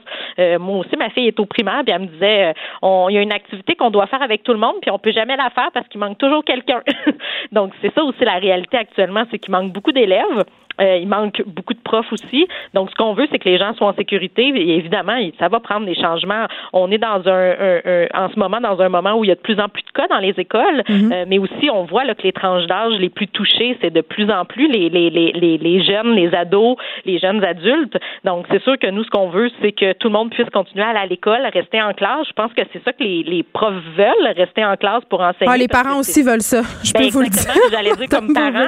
Moi, je vois ma fille qui est heureuse aussi depuis le début de l'année, qui est contente d'être à l'école. J'ai envie que ça continue. Mm. Mais si on se met à voir les profs et les élèves tomber comme des mouches, ben ça va peut-être être la solution qu'on va nous ramener. C'est peut-être l'école à la maison. Et idéalement, on veut pas en arriver là. Mais pour ça, on peut pas faire comme si c'était normal parce ben que c'est pas normal actuellement. Oui, puis bon là, vous l'avez un peu souligné, on a des cas, une école sur cinq au Québec quand même qui est aux prises avec un cas actif euh, de COVID. J'ai l'impression euh, aussi euh, que c'est un peu compliqué les communications là, notamment les délais avec la direction de la santé publique qui peine à répondre euh, dans un délai raisonnable aux écoles. Puis c'est aussi le cas des Geneviève Peterson, la déesse de l'information. Vous écoutez Geneviève Peterson, Cube Radio. Mon frère, il me dit J'ai peur d'être assassiné. Le 29 mars 1971, c'est ici que Pierre Barral a retrouvé le corps de Mario Bachand. Bachand, tu sais, c'est un mystère. C'est un des personnages les plus fascinants de toute l'histoire du FLQ. L'opération des bombes, c'est lui qui avait organisé ça. Dans l'histoire du Québec, il n'y a pas beaucoup de... Pierre Nantel? Bonjour Geneviève. Écoute, sujet fascinant, euh, un documentaire euh, d'Illico qui sera disponible, en fait qui est déjà disponible aujourd'hui, 1er octobre. On s'attarde à Mario Bachand. Euh, ça s'appelle Le Dernier Felkis. Et vraiment, je le dis d'emblée, là, c'est une histoire mystérieuse, captivante et ça fascine par ailleurs notre collègue Antoine Robitaille depuis très très longtemps. Ben absolument. Écoute, d'ailleurs, ce matin, j'ai eu la chance de l'avoir en entrevue, pas Antoine, mais bien son, son collègue Dave Noël. Oui. Ils ont tous les deux euh, travaillé là-dessus depuis dix ans, accumulé un paquet de, d'informations, d'archives, d'indices, parce que c'est vrai que c'est un meurtre qui est resté euh, qui est resté non résolu. Et puis moi, je peux dire, j'ai écouté les six épisodes de la série. Euh, j'ai, j'ai eu la chance parce que je savais que j'avais une entrevue avec ces gens-là. J'ai demandé à la voir. Quel privilège. Ben absolument. Puis honnêtement, c'est sûr que c'est quelque chose de tout à fait euh, interpellant. On est le 1er octobre aujourd'hui. On parle souvent du 50e anniversaire des, des événements d'octobre de, 70. Mais ce qui est intéressant en particulier, c'est que ce documentaire-là amène des informations, remet en perspective euh, des tas d'événements qui ont eu lieu sept ans avant les événements d'octobre 70. Le FLQ était déjà actif. Euh, bon, l'événement le plus connu de cette période-là, c'est les fameuses boîtes à lettres qui explosaient du côté mhm. de Westmount. Alors ça, c'était plusieurs années avant les, événements d'octobre 70. Alors, et, Antoine Robitaille et Dave Noël, euh, donc c'est un sujet qu'ils avaient bien fouillé. Et puis là, il y a eu une espèce d'osmose avec euh, avec euh, Félix Rose, celui qui a fait le film Les Roses, donc le fils de Paul Rose. Et, et, et, Félix reconnaît aujourd'hui qu'il a travaillé les deux projets en même temps. C'est-à-dire qu'il avait son film sur son, sur son père, sur ce que mhm. son père avait fait. Puis il avait aussi, il travaillait sur, tant qu'à être à la pêche, hein, puis il a travaillé avec des filets, puis il ramassait un paquet d'informations sur d'autres enjeux qui touchent le FLQ. Alors, mais c'est extrêmement bien fait on sait tous là euh, qu'on est un moment précis dans l'année maintenant où euh, on arrive à un moment où on va rentrer à l'intérieur plus que jamais malheureusement cette année. Euh, S'il y a des gens qui se qui, qui, qui se disent ah ben oui c'est vrai on entend parler aussi d'excuses. Monsieur Trudeau est-ce que le, le, gouvernement canadien va s'excuser auprès des Québécois? Ben c'est une mise en contexte absolument formidable parce que toutes les informations que M. Robitaille et M. Noël ont ramassées, ils les ont, euh, ils les ont euh, documentées dans le contexte historique de l'époque. Et on rencontre des hommes, essentiellement des hommes, et, bien sûr la sœur de, M. Bachan qui, est, qui a été assassiné, avec des hommes qui aujourd'hui ont entre 70 et 75, maximum 80. Donc tous des messieurs du qui, qui, se rappellent de cette époque-là, d'il y a 50 ans, puis on voit très bien que c'est du monde ordinaire, puis que ce qui animait les Québécois à l'époque, c'était une colère de, factuellement d'être ostracisé, d'être négligé par un pouvoir britannique hmm. ou anglophone qui allait beaucoup trop loin. Et, donc la série euh, est en plus très agréable à regarder parce que euh, euh, l'autre que l'autre complice, c'est un dénommé Éric Piccoli, qui a fait beaucoup d'illustrations. honnêtement, on dirait qu'on regarde une, bande dessinée. Alors par exemple, si on, on évoque un événement, un braquage dans une banque, on n'aura pas fait une reconstitution avec mm. des comédiens et l'éclairage. On l'aura fait en bande dessinée, et c'est pas en bande dessinée, en planche, là, en illustration fixe. C'est très, très beau. Et l'autre collaboratrice, qui est intéressante aussi, c'est Flavie Renouf-Payette, qui est la fille de la petite fille de Lise Payette. Elle avait d'ailleurs réalisé euh, un documentaire sur sa grand-mère.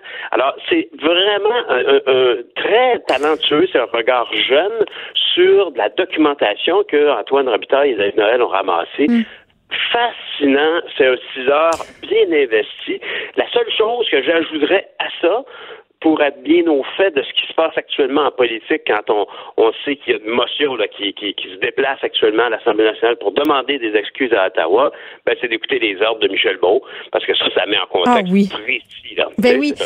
Et, puis là, je pose une question, euh, c'est pas nécessairement une opinion que je partage, mais quand même, on, voit ça circuler beaucoup euh, alentour justement du film Les Roses euh, et aussi par rapport à cette série documentaire. Est-ce que c'est pas romantisé en quelque sorte le terrorisme? Il y a le fils de Pierre Laporte qui a fait des sorties pour dire qu'il était très mal à l'aise avec les roses. Et il y a bien des gens qui trouvent qu'en ce moment, on est en train de minimiser des gestes quand même qui étaient somme toute criminels. Ben, je, honnêtement, je, je, ne savais pas que le fils de Pierre Laporte avait émis des opinions euh, tranchantes sur les roses. Ce que je, ce que je pense, c'est que Monsieur euh, sur le FLQ, sur le fait qu'on en parle dans les médias et qu'on qu'on en fasse en quelque oui, ben, sorte. Ça, ça ouais. raison. Ça, je le savais. Puis effectivement, il y a souvent, euh, mais, mais je crois que euh, il, il, il, a pas aimé beaucoup. À ce que je sache, il n'a pas aimé de commentaires sur le film de Félix Rose. Non. Puis c'est important parce que ça me surprend pas. Monsieur Laporte, le fils de Pierre Laporte, a souvent déploré qu'on avait résumé la, la la vie de son père au fait qu'il avait été kidnappé et mort pendant son kidnapping. il dit Mon père était vice-premier ministre, mon père était mon père, mon père jouait au baseball avec moi. Tu sais, comme. il, il, a toujours trouvé ça triste de voir qu'on on, on, on, mettait finalement comme une seule dimension à son père. Et puis, c'est précisément, je pense, ce que Félix Rose a voulu faire par rapport à son père, par rapport à Paul Rose, qui d'ailleurs assez peu, on, le voit à peu près pas dans ces six heures de documentaire euh, sur euh, Bachand parce que Rose a été actif dans les dernières années du FLQ, alors que M. Bachand est là depuis 63. Alors c'est une série vraiment intéressante et, on, on, repart, on repart sur des, images d'archives entre autres où on, on a, moi j'avais oublié ça, je me souvenais pas de ça. Pierre mm. Nadeau qui est en reportage en Palestine, qui va rencontrer des, des gens qui font l'ex-entraîne à la guérilla et qui entend un Québécois avec un accent fort dire Hey, t'as reçu une cigarette. Puis il, il, tombe sur deux gars du FNQ qui sont allés s'entraîner là-bas. Et euh, ces deux personnes-là, de, ces deux personnes-là, une sera soupçonnée d'avoir, entre autres, commis le meurtre de Bachan à Paris. Puis, euh, mais je peux pas vous dire comment. Non, mais là, c'est ça, on va l'écouter. là. C'est disponible sur le club Helico. Ça s'appelle Le Dernier Felkis et ça te fascine. Puis je pense que c'est très fascinant. Merci, Pierre Nantel. On se reparle demain. Merci, Geneviève. Bye, bonne journée. Le, le commentaire de François Lambert, un dragon pas comme les autres. Pleut des dollars à Ottawa encore, François.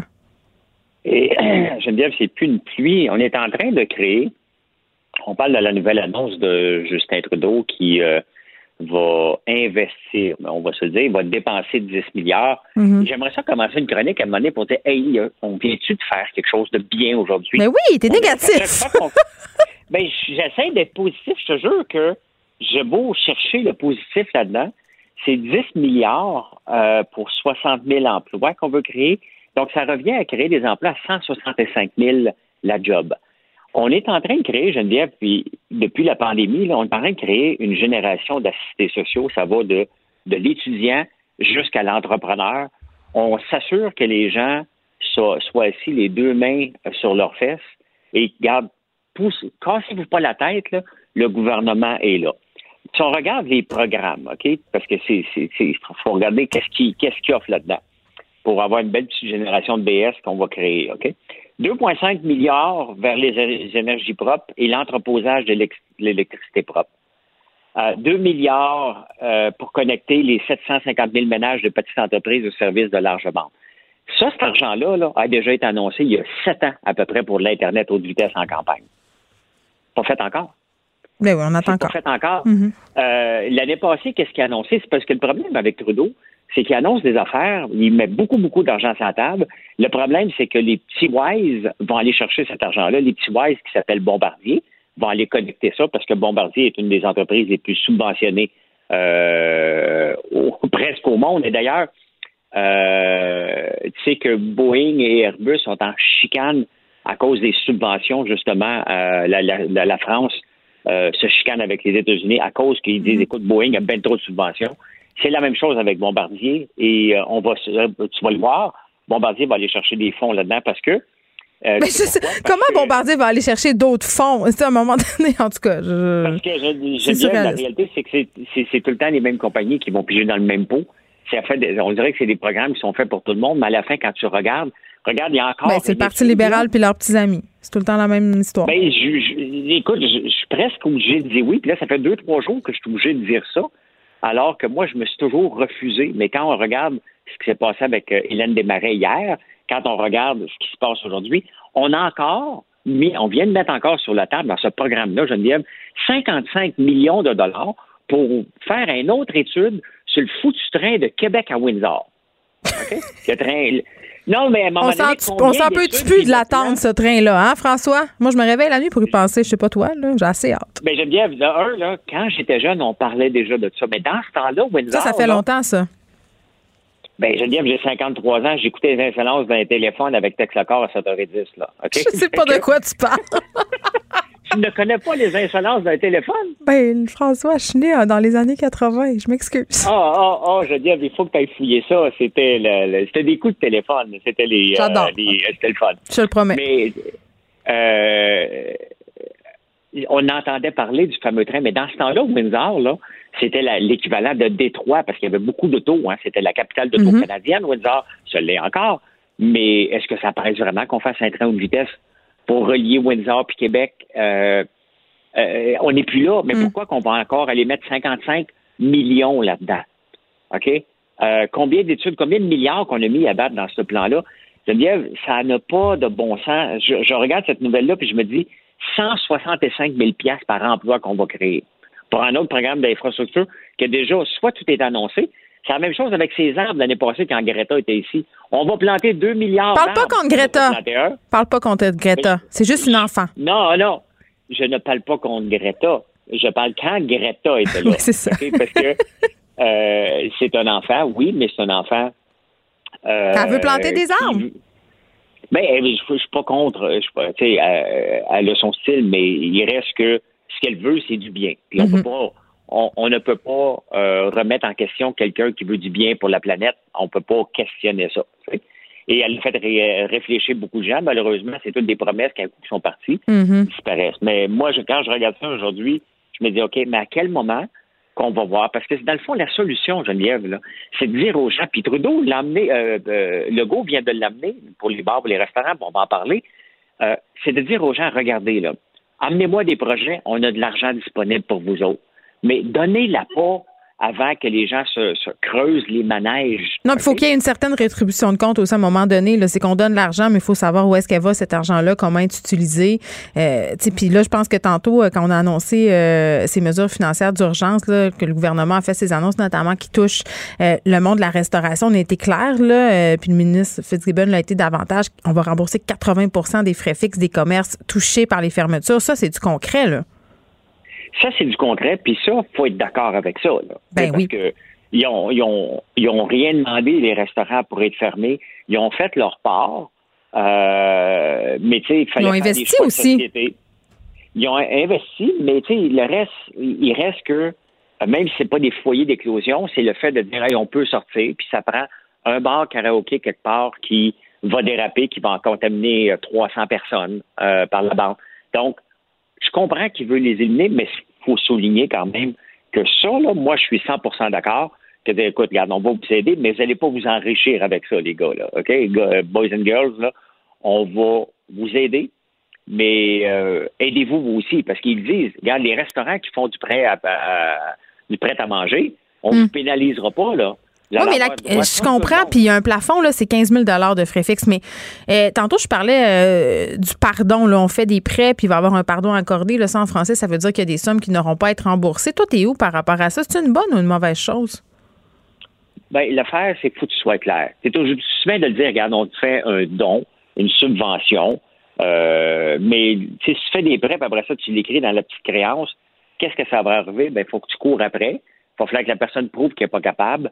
Puis on le sait que certains entrepreneurs vont sont créatifs. ne pas être capables. Ils sont ben créatifs. Ben oui. Puis là, le gouvernement ne voudra pas aller mettre dans la rue un petit restaurateur qui n'aura peut-être pas les moyens puis qui va sortir dans les journaux. Fait que, regarde, soyez clair, là. Regarde, donnez 80% il y aura juste 20% De toute façon, c'est que s'il fait un prêt, ça ne peut pas être un prêt à 100 Il faut que ce soit un don. OK? Il faut l'appeler comme ce doit être. Pas une subvention, un don. Euh, on va vous rembourser vos frais fixes jusqu'à 15 000, jusqu'à 80% et on ne vous couvrira pas après. Oui, parce qu'ils ne sont pas capables. L'opposition soulignait, euh, Vincent Marcel, Pascal Bérubé, euh, que les restaurateurs, les tenanciers de bar aussi étaient déjà assez endettés justement à cause du prêt qui a été octroyé aux entreprises qui, est remboursable quand même au bout d'un certain temps. À un moment donné, les endetter plus, est-ce que c'est pas creuser leur tombe? Ben, regarde, ben oui, puis regarde, ça, c'est un bel exemple. Tu sais, la, subvention au salaire de 75% Les restaurateurs ont dit, bon, ça me coûte juste 25% je vais rappeler tout mon monde, mais il restait quand même une partie à payer qui se sont endettés. Hein? Fait que, tu sais, il faut faire attention avec le, Dès que tu vois le mot prêt, euh, tu vas faire, tu le rembourses. Puis si tu penses que tu n'es pas capable de sortir du trou avec ça, prends-le pas. Tu sais, prends-le pas, tu vas, tu vas être privé, pas rajouter une couche supplémentaire. Oui, mais il y en a qui s'obstinent, tu sais, ils veulent pas fermer. On a parlé des gens ensemble, les entrepreneurs qui veulent continuer euh, malgré des chiffres désastreux, malgré chronique d'une mort annoncée. à un moment donné, il y, a des, il y a des commerces en ce moment qui survivent sur le respirateur artificiel, François. Oui, et euh, parmi ceux-là, il y en a qui vont se sortir. Tu sais, moi, il y avait une compagnie que j'ai, là, qui existe encore, qui avait mis deux pieds. honnêtement, on est allé voir un syndic de faillite à un moment donné, puis on a dit, regarde, on est on déclare faillite, on n'est plus capable de payer personne. Hmm. Puis quand la facture est arrivée, parce que quand tu vas voir un syndic de faillite comme une entreprise, il faut que tu payes, hein? C'est pas gratuit. C'est ça. Il n'y a rien de gratuit dans la vie, François, et les prêts, il faut les payer. C'est ça qu'il faut retenir. Merci, on se reparle demain. Joignez-vous à la discussion. Appelez ou textez le 187 Cube Radio 1877 827 2346. Hello. Cube Radio. Cube Radio. En direct à LCN. 14h30, c'est le moment d'aller retrouver notre collègue à Cube Radio, Geneviève Peterson. Salut Geneviève. Bonjour Julie. Alors, on va se parler d'école. Tu as quoi, trois enfants dans différentes écoles en ce moment? Trois enfants dans trois écoles différentes, maternelle, cinquième année et secondaire. Alors, c'est un bon échantillonnage, Julie. Je suis aux premières loges de qu'est-ce qui se passe dans nos établissements.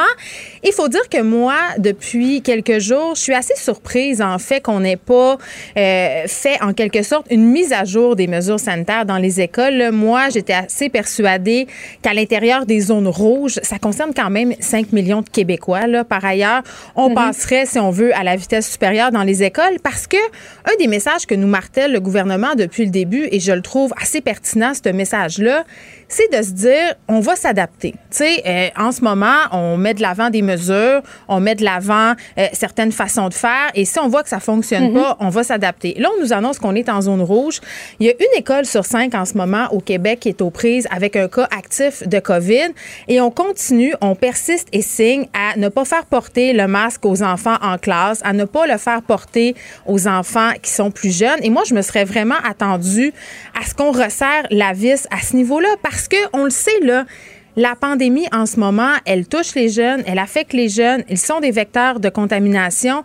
Alors, euh, honnêtement, je me demande pourquoi. Puis on l'a un peu dit tantôt au point de presse, là, on nous l'a un peu annoncé qu'on allait euh, mettre de l'avant de nouvelles mesures, mais je me serais attendue à ce que ça arrive plus tôt. Parce que là, je te parle des masques, mais on peut aussi parler de d'autres incongruités qui sont soulevées par le personnel enseignant. Je pense entre autres euh, aux fameuses bulles classes. Au secondaire, les élèves peuvent avoir jusqu'à quatre bulles classe. Ça, c'est énorme, là, Julie. Ça multiplie euh, de par beaucoup le risque de contamination. C'est C'est très paradoxal, Geneviève, hein, parce que on a voulu à tout prix pouvoir euh, l'entrée, cette rentrée scolaire euh, à des milliers, millions d'élèves au Québec. Mais on essaie de les préserver en leur disant, ben on aimerait ça que vous puissiez socialiser. On aimerait ça que ce soit comme avant pour vous parce que vous avez tellement écopé durant les derniers mois. Puis en même temps, on dit d'un autre côté, la dernière chose qu'on veut faire, c'est de fermer les écoles, mais en ce moment, il y a une école sur cinq qui est affectée. Et si on suit l'exemple de, l'Ontario, ben ça se passe relativement bien, alors que, comme tu le disais, les élèves portent un masque à l'intérieur des classes. Ben oui, puis une école sur cinq, puis on, va se parler du nouveau normal, évidemment. Euh, on nous l'a mhm. martelé au printemps. La santé mentale, c'est important. Euh, la santé mentale des jeunes, retourner les enfants vulnérables sur les bancs d'école. Mais juste concrètement, euh, l'incertitude, ça crée aussi de l'anxiété, ça crée aussi des sentiments qui sont vraiment négatifs et chez les parents et chez les enfants. Moi, chez nous, cette semaine, euh, juste avant qu'on fasse l'annonce des zones rouges, ma fille et mes deux filles sont venues le sac d'école plein de leurs effets scolaires et on a reçu une lettre qui nous disait, écoutez, devant l'incertitude de la situation, là, on ne sait pas quoi faire, donc on vous redonne les effets scolaires pour pas se retrouver avec une situation comme on a connu au printemps dernier. Une bonne euh, solution logistique. En attendant le point de presse. Ben oui, une bonne solution logistique, mais est-ce que c'est vraiment une bonne solution hmm. psychologique? Et je pose la question, il est où le gouvernement pour parler à nos jeunes sur les médias sociaux qui sont en train de se garder de fausses nouvelles, de théories du complot sur TikTok, sur Instagram. On nous a annoncé que ça viendrait, mais encore là, ça vient pas assez vite. Et où est le ministre Roberge? Ça, tout le monde se pose la question. Les enseignants, les directions d'école, les parents, il est pas là, il répond pas aux questions. Alors moi, je l'interpelle, le ministre Roberge. On a besoin de savoir, on a besoin de pouvoir euh, diminuer l'anxiété des enfants et surtout de savoir où on s'en va parce que je le répète, la pandémie, et on l'apprend ailleurs dans le monde, elle touche les jeunes. Hey Geneviève, est-ce qu'on va se rendre à Noël? que les enfants vont se rendre jusqu'à Noël? bon, ça serait mon cadeau de Noël qu'on se rende à Noël parce que je pense qu'on a souffert les parents de tout ça. Euh, je pense que si on adopte des nouvelles mesures et on resserre la vis, on pourrait se rendre à Noël, mais peut-être que je suis euh, hmm. optimiste. Faudra voir. Merci beaucoup, Geneviève. Bon après-midi à toi. Merci. Pour elle, une question sans réponse n'est pas une réponse. Geneviève Peterson. Cube Radio. C'est bien connu. On dit que pour leur plaire, faut être joli. Comprends qu'il faut. Ce qu'on entend, c'est la nouvelle euh, chanson lancée ce jeudi, une chanson euh, de cœur de pirate qui s'appelle T'es belle. Elle est là, est avec nous, Béatrice Martin. Salut. Allô, ça va bien? Ben, Oui, écoute, ça va comme ça peut aller. J'ai envie de te retourner la question. On a eu des annonces pas faciles en culture ces derniers jours.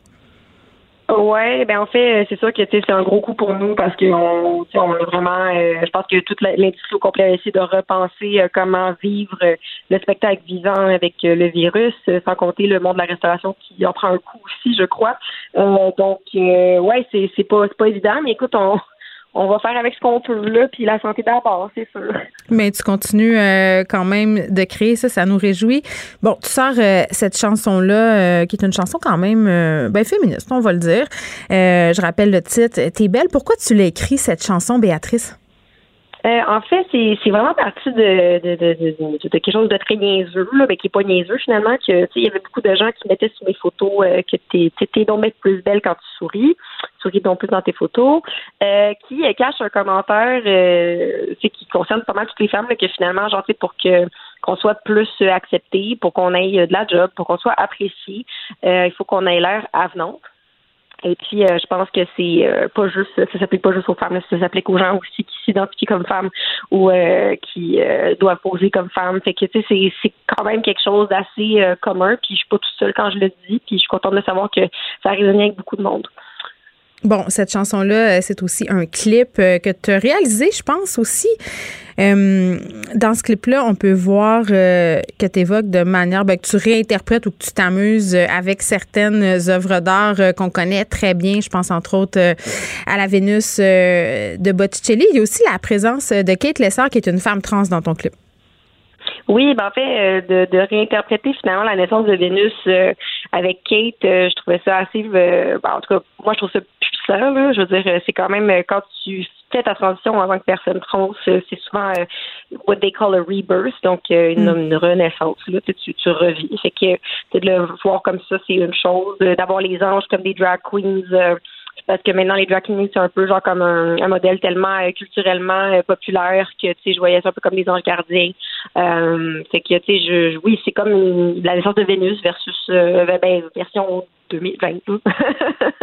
ben oui, puis en plus, euh, puis corrige-moi si je me trompe, c'est peut-être mon interprétation, mais souvent, euh, ces œuvres-là ou ces figures-là, il y a entre autres aussi la Vierge Marie, euh, ce sont des figures assez figées, là. Ouais, c'est figé, puis ça représente souvent la femme dans une position euh, assez soumise aussi. Euh, tu sais, la Vierge qui pleure, elle pleure, là, c'est pourquoi elle pleure, bon, on, on, on essaie de comprendre pourquoi. Euh, pourquoi on essaie de cacher Vénus qui est née, c'est nu, tu sais, c'est comme des choses que la femme, il faut finalement avoir honte d'être femme tout le temps, puis on a encore honte souvent d'être femme aujourd'hui. Euh, J'essaie de leur présenter aussi avec le sujet du sang menstruel, avec les pubs, là, que finalement c'est du liquide bleu euh, qu'on voyait, que c'est donc mal de voir du sang. C'est des, des, choses comme ça que, que j'ai un peu voulu euh, euh, montrer, mais bon, est-ce que tout le monde va le comprendre, je sais pas, mais, mais au moins j'ai fait mon possible. mais en même temps, Béatrice Martin, j'ai envie de dire, tu, tu parles de la honte puis du fardeau d'être une femme de la beauté, mais je pense que une des choses qui ressort aussi dans, dans la chanson et dans le clip, c'est le fait qu'il faut se conformer à certains archétypes. Puis je me dis, est-ce qu'en un sens, on n'est pas en train de dire que les femmes, ben on est encore prisonnières de cette image-là, c'est-à-dire de l'image de la Vierge, euh, de l'image de la putain? T'es soit l'une, soit l'autre, tu peux pas être les deux. Puis ce qui m'énerve là-dedans, c'est qu'on dirait qu'on peut jamais gagner. Mais je pense qu'on peut jamais gagner forcément. Ça va être un combat euh, genre de notre vivant. Je pense qu'on va devoir encore se battre pour ça, euh, mm. comme pour bien des choses. Euh, je pense que les images, c'est des images fortes, mais c'est aussi des belles images. C'est aussi des images réinventées. T'sais, la Vierge qui pleure à souris à la fin. Euh, les, les filles qui font du yoga, genre comme ils sont crampés à la fin. C'est comme comme pour rire d'une situation qui est finalement pas très grave. Mm-hmm. Euh, puis je trouvais ça beau de, de le voir comme ça. Voilà.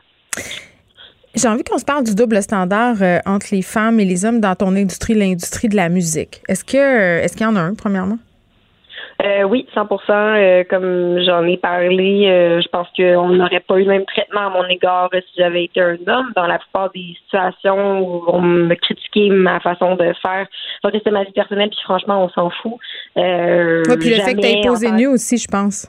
Ouais, ça, ça a été beaucoup, euh, ça a été beaucoup euh, dans les sujets d'actualité. Euh, en tout cas, quand on me posait des questions au début de ma carrière, ça revenait beaucoup. Puis, mettons, j'y repense aujourd'hui. Si j'avais été un gars, on s'en serait vraiment foutu. Au final, on aurait même trouvé ça drôle, à la limite. Mais pour moi, c'était vraiment, je devais avoir honte de ça, puis je devais le cacher. Puis, j'étais donc euh, humiliée quand je devais en parler euh, en, interview. Maintenant, j'en parle, puis je m'en fous un petit peu.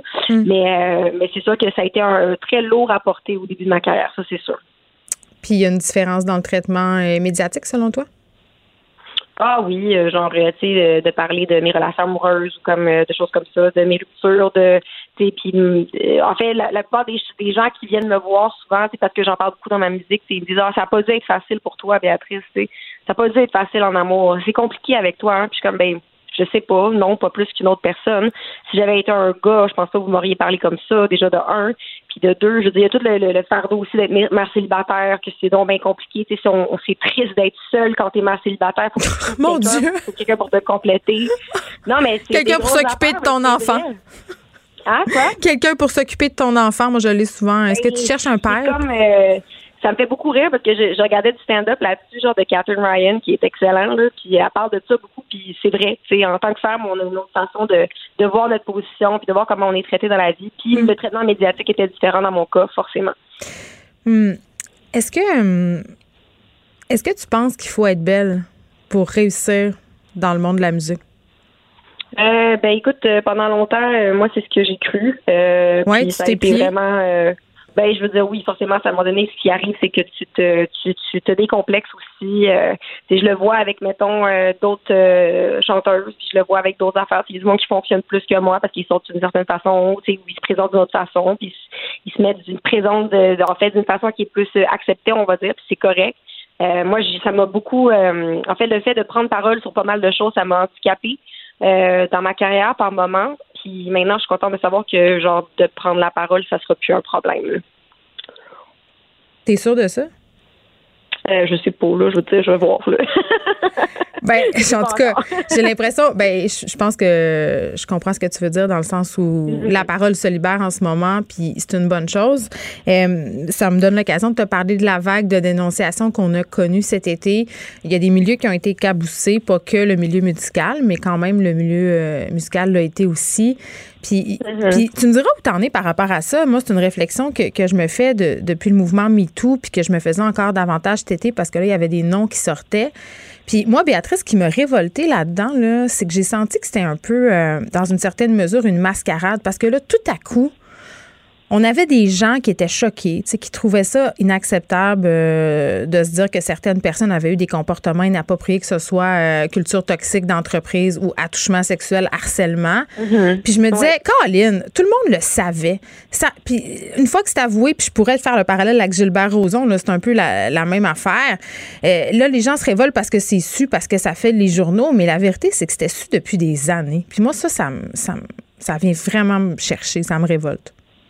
Mais dans le pas des cas, dans, dans le cas de beaucoup de monde aussi, c'est que c'était beaucoup de, euh, de rumeurs aussi, de choses que c'est comme OK, d'accord, on entend tout ça. Puis dans notre milieu, c'est vrai que c'est ça, c'est une vraie chose, par contre. Là, On entend beaucoup de choses sur tout le monde. Fait qu'à un moment donné, euh, je veux moi aussi, là, il y avait des rumeurs qui couraient à mon sujet, j'en entends tout le temps. Des fois, j'ai couché avec du monde que je, je connais même pas. Tu sais, des affaires de même, c'est correct. J'espère que c'était le fun. Ah, c'était mon Dieu. ça m'est arrivé de confronter du monde aussi, de faire comme je me rappelle pas, je m'excuse, c'est arrivé. Wow.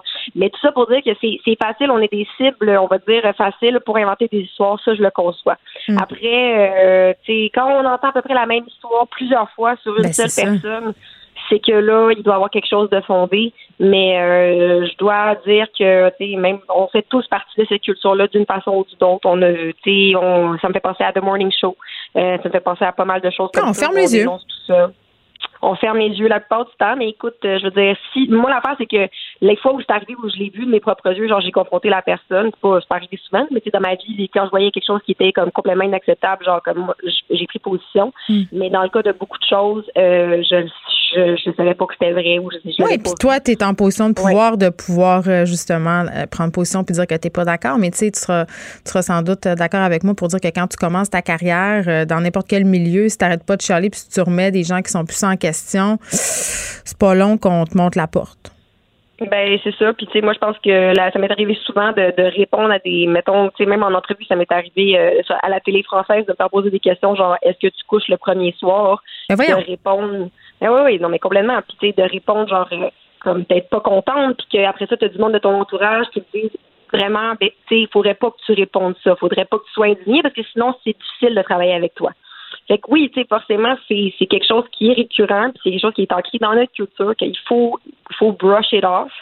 Euh, mais c'est pas euh, c'est pas une bonne affaire puis c'est ce que j'essaie de dénoncer un peu avec la chanson là, à ma façon. Puis on dirait que les artistes masculins euh, bénéficient depuis un peu trop longtemps d'une certaine impunité au nom de l'art, tu sais parce qu'on les aime, parce qu'ils sont bons, parce que ce sont donc de grands artistes.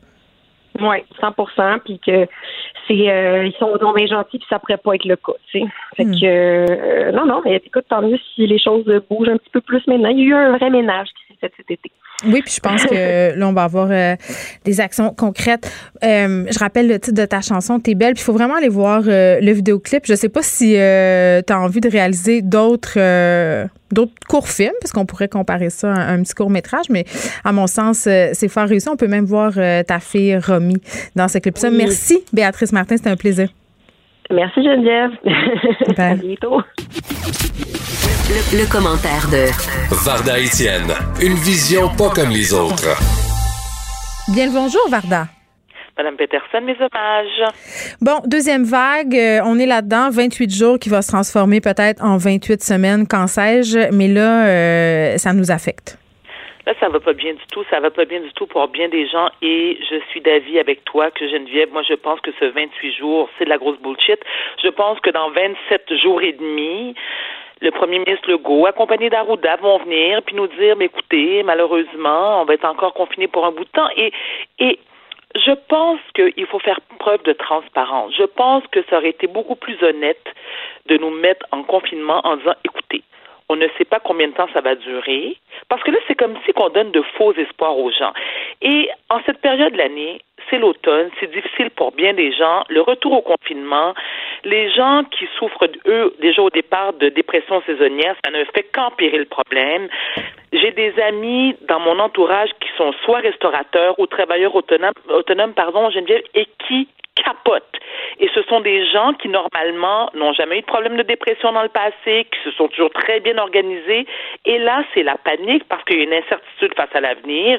Il y a des gens parmi mes amis restaurateurs, et ça, c'est ce que j'ai trouvé très difficile. J'en ai parlé à, deux hier soir, qu'ils ont, qu'ils ont été fermés pendant la période de pandémie, au, printemps dernier, qui, suite à l'annonce qu'ils pouvaient réouvrir durant l'été, ont investi de l'argent parce que, écoute, on achète des plexiglas, puis on achète des, des, euh, des désinfectants. Puis, tu sais, de remettre la place, tu sais, à neuf, ça a coûté une fortune.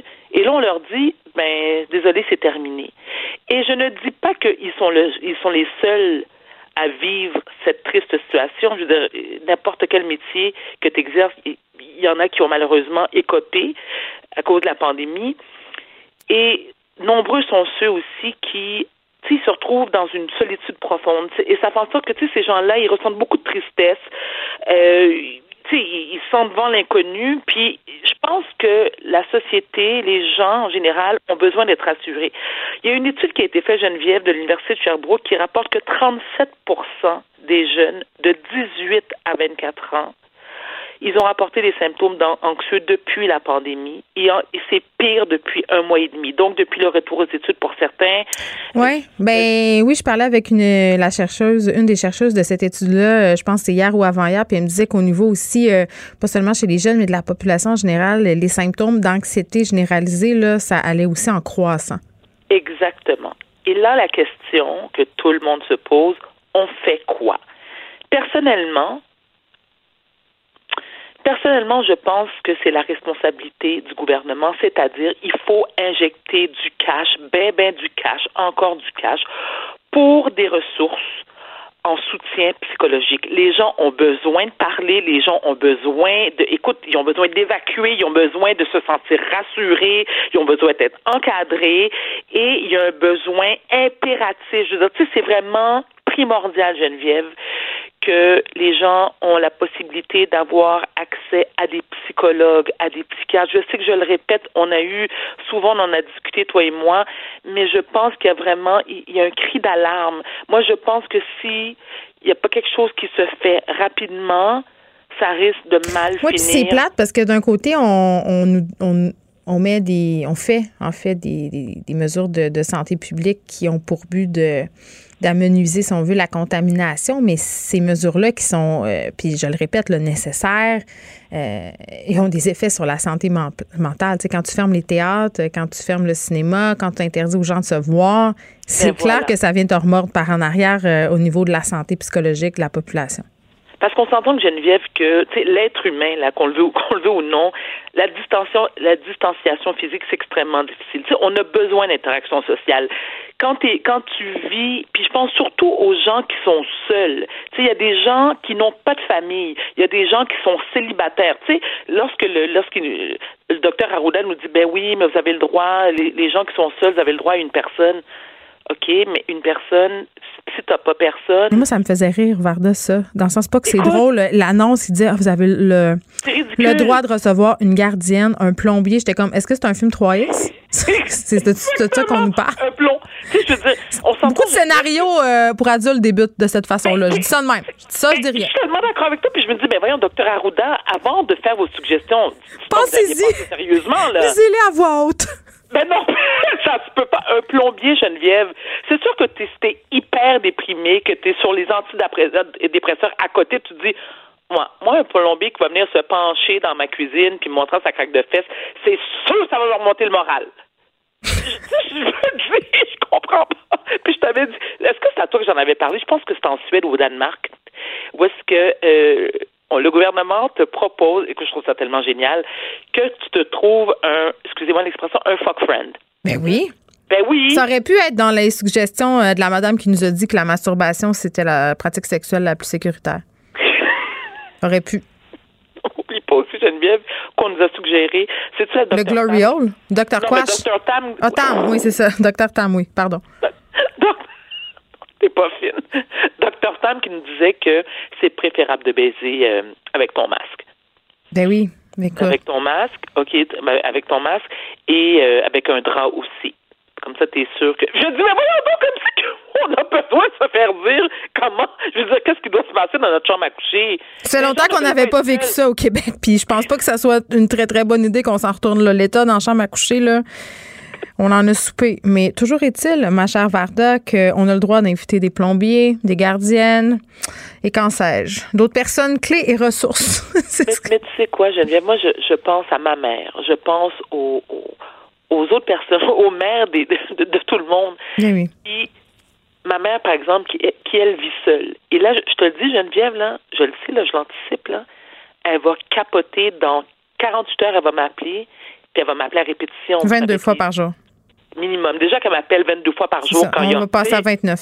OK? Puis, puis ça me fait de la peine, ça me déchire le cœur parce que je ne sais pas comme lui, quoi lui dire, comme tous les autres qui sont dans cette situation-là, que les parents qui sont seuls, qui sont âgés.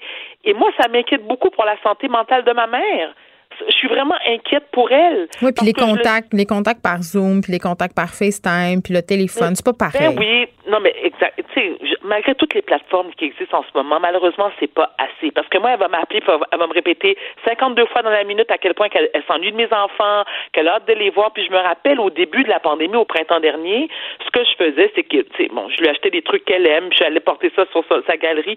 Puis là, je la regardais, elle me regardait par la fenêtre, puis elle me disait des gros babas. Puis là, je voyais les larmes couler. Geneviève, je voulais mourir. Je me sentais tellement coupable, puis tellement impuissante, puis bon, je me dis, je suis pas la seule, puis elle n'est pas la seule non plus dans cette situation-là, mais je me dis, tu sais, ça serait, ça serait quand même sympa, puis pratique pour ma mère, s'il y avait, exemple, des lignes, des lignes d'écoute pour des personnes du troisième âge qui se sentent seules.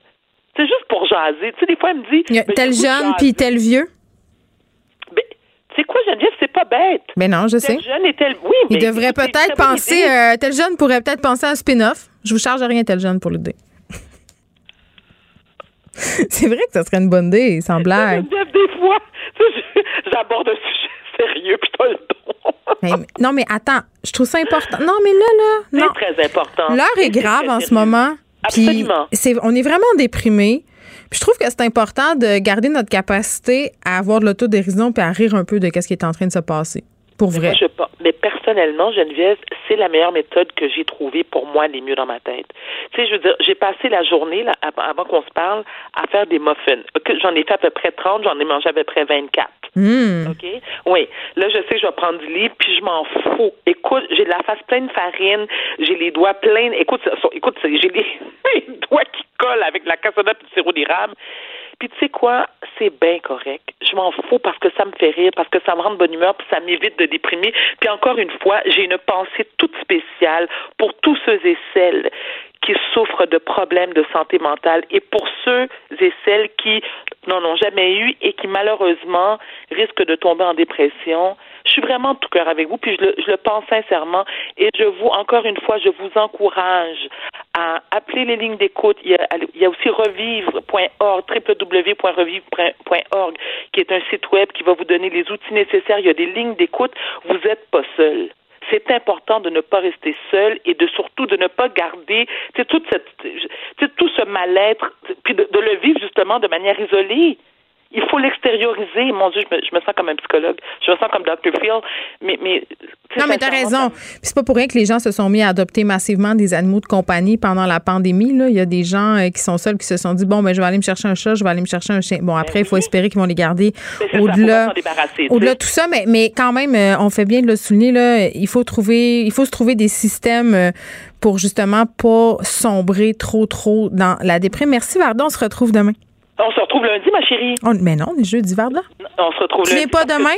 OK. Je suis une actrice. Mais tu sais que j'ai. Attends. Ah, t'es une actrice, mon je suis, Dieu. Non, pas une actrice, je suis une actrice. Bon, d'ailleurs, je suis qui va te remplacer? dans les, les de mais bon, c'est pas grave. Ça aurait, été bizarre que tu, ça aurait été bizarre que tu joues ma mère. Il aurait fallu que je change euh, beaucoup d'affaires dans le scénario. J'aurais pu t'adopter, ma chérie. C'est d'avoir eu à deux ans. Il aurait fallu que je, je, je réécrive le livre. Mais j'en prends bonne note pour la prochaine fois. On se retrouve donc lundi, ma chère. Bon week-end. Bye. Geneviève Peterson. Une animatrice pas comme les autres. Cube Radio. On sait maintenant que ce sont 247 voyageurs qui ont apporté la COVID-19 au Québec. Quelle est la responsabilité des compagnies aériennes dans cette propagation du virus? On se pose la question avec notre collaborateur André Noël, journaliste. Bonjour André. Bonjour. Bon, on se parle de cette enquête de l'INSPQ qui montre que ce sont littéralement 247 personnes qui seraient à l'origine de la situation que l'on connaît actuellement au Québec. Exactement. Elles ont finalement infecté, euh, en fait, elles ont lancé l'épidémie qui a finalement engendré plus de 66 000 cas de COVID-19. Euh, la grande majorité de ces 247 euh, voyageurs venaient ici par avion. Donc, le rôle des avions dans la propagation de la COVID, c'est pas juste ici qu'on s'y intéresse, ça fait l'objet de recherches au plan international. Oui, effectivement, c'est de plus en plus parce qu'en fait, les avions ont joué un rôle mais vraiment majeur euh, dans la transformation de l'épidémie euh, en pandémie. Là. Alors, en juillet cet été, il y a euh, une étude qui a montré que les voyages par avion donc sont les principaux responsables de l'extrême rapidité avec laquelle le coronavirus s'est répandu sur toute la planète. Geneviève, on sait que les voyages ont toujours été à l'origine de toutes les grandes épidémies depuis des siècles. Euh, même quand, par exemple, quand Christophe Colomb est arrivé en Amérique, c'était euh, l'épidémie chez les peuples autochtones qui a suivi pendant euh, plusieurs siècles. Et la grippe espagnole, par exemple, en 1918-1919, elle a été transmise par des soldats américains au départ qui allaient se, battre dans les tranchées en Europe et puis qui ont rapporté ensuite le virus ici, puis ça s'est beaucoup répandu. Euh, maintenant, ce qui est, les chercheurs se penchent sur le lien euh, entre donc euh, les avions et l'épidémie de coronavirus actuelle. Et l'article dont je vous parle, qui est paru en juillet, montre un lien direct entre le nombre d'aéroports dans un pays puis la sévérité de l'épidémie. Mais imagine, André, tu, me parlais, pardonne-moi, tu me parlais des épidémies qui ont été rapportées par les grands explorateurs jusqu'ici en Amérique du Nord. Ça prenait des mois, mais là, les avions, là, je veux dire, ça peut se répandre à vitesse grand V, là. Exactement, c'est ça qui est particulier. Et puis, euh, d'ailleurs, il y a une autre étude qui est parue carrément concernant euh, l'épidémie de COVID-19 qu'on connaît maintenant. Et euh, dès le mois de février, donc, il disait, puis c'est la première phrase, il dit les réseaux globaux du trafic aérien jouent un rôle clé dans l'importation globale de maladies infectieuses émergentes. C'est important de se souvenir de certaines dates En automne 2019, c'est là que le coronavirus fait son apparition à Wuhan, en Chine.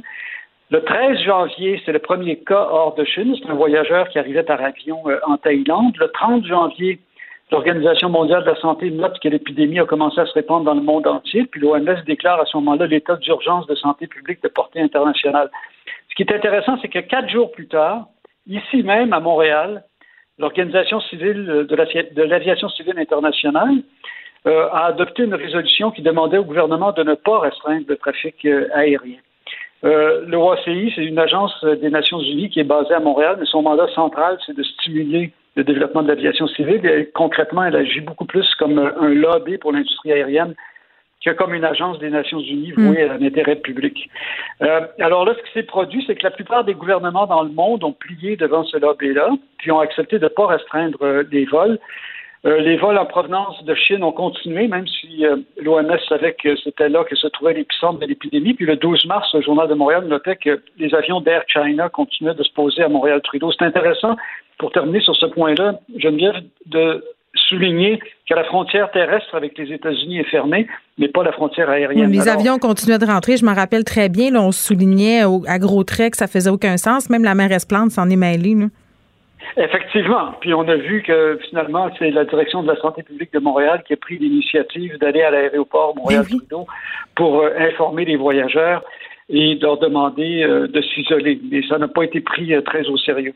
Ben non, puis on voyait les passagers rentrer et pendant ce moment où les journalistes avaient encore accès à l'aéroport, questionnaient ces gens-là, puis disait dans la plupart des cas qu'ils n'avaient pas du tout été inquiétés qu'à la douane, euh, ils avaient passé, euh, si on veut, comme une lettre à la poste, qu'on leur avait pas vraiment dit de, s'isoler pendant 14 jours. Donc, je me rappelle, il y a eu quand même euh, un, laps assez long entre le moment où on a sévi et où les gens continuent à rentrer au pays. Mais là, ces liens entre l'industrie aérienne, André, et les épidémies est connu depuis longtemps et l'industrie aérienne elle-même se penche sur la question quand même depuis un certain nombre d'années. Effectivement. C'est, en fait, l'industrie aérienne est très au courant du rôle des avions comme étant les principaux vecteurs des épidémies euh, dans ces temps modernes. Hein. Et puis, il faut se souvenir de l'épidémie de SRAS qu'on a maintenant, le service respiratoire euh, aigu. Euh, la première épidémie de SRAS a commencé en 2003. Et parmi les pays occidentaux, c'est au Canada qu'elle a frappé le plus fort. Ici, il y a eu, je me souviens... À Toronto. à Toronto, exactement. Il y a eu écoutez, de mémoire, plus de 200 morts, là, ou quelque chose comme ça. C'est le seul pays occidental, d'ailleurs, où il y avait eu des morts, à l'exception de la France, où il y en avait eu un seul. Et à ce moment-là, euh, l'OMS avait recommandé à euh, tous les citoyens, si on peut dire, à tous les voyageurs de ne pas aller à Toronto. Euh, cette recommandation-là avait provoqué une levée de bouclier à Toronto. Le maire, Mel Lastman, prétendait que c'était exagéré puis que ça allait tuer l'économie de Toronto. À la suite de ça, il y a un groupe d'épidémiologistes qui a fait une enquête approfondie sur le rôle des voyages en avion dans la propagation des épidémies, puis ils l'ont fait, ils ont fait cette étude-là en collaboration avec l'industrie de l'aviation. Plus précisément avec l'Association internationale du transport aérien, l'IATA, qui est également basée à Montréal. La conclusion était sans appel, puis là j'ouvre les guillemets, il disait que les épidémies se diffusent le long du réseau aérien et puis que ça change complètement euh, les dynamiques. J'ai parlé à un des auteurs de l'étude, Alain Barra, qui est directeur de recherche au Centre national de recherche scientifique en France. Puis lui, il me faisait valoir que le fait que les avions propagent les épidémies très rapidement, c'est un impact majeur sur les réseaux de santé publique parce que ça laisse peu de temps au gouvernement pour prendre des mesures qui s'imposent.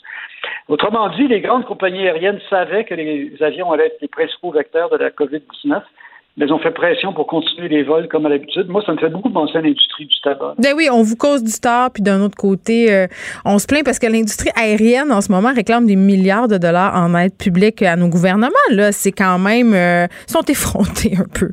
C'est un peu effronté, parce que aujourd'hui, effectivement, les compagnies aériennes payent le prix de cette politique désastreuse et finalement le prix de leur propre contribution euh, la transformation de l'épidémie chinoise en pandémie mondiale dans un temps record. Mais justement, elles veulent pas payer ce prix-là. Elles veulent que ce soit les gouvernements qui payent à leur place. Mais qui compensent, oui. Exactement. Alors, elles font des pressions sur tous les gouvernements pour recevoir des aides massives. Les États-Unis ont lancé 25 milliards de dollars euh, au mois d'avril.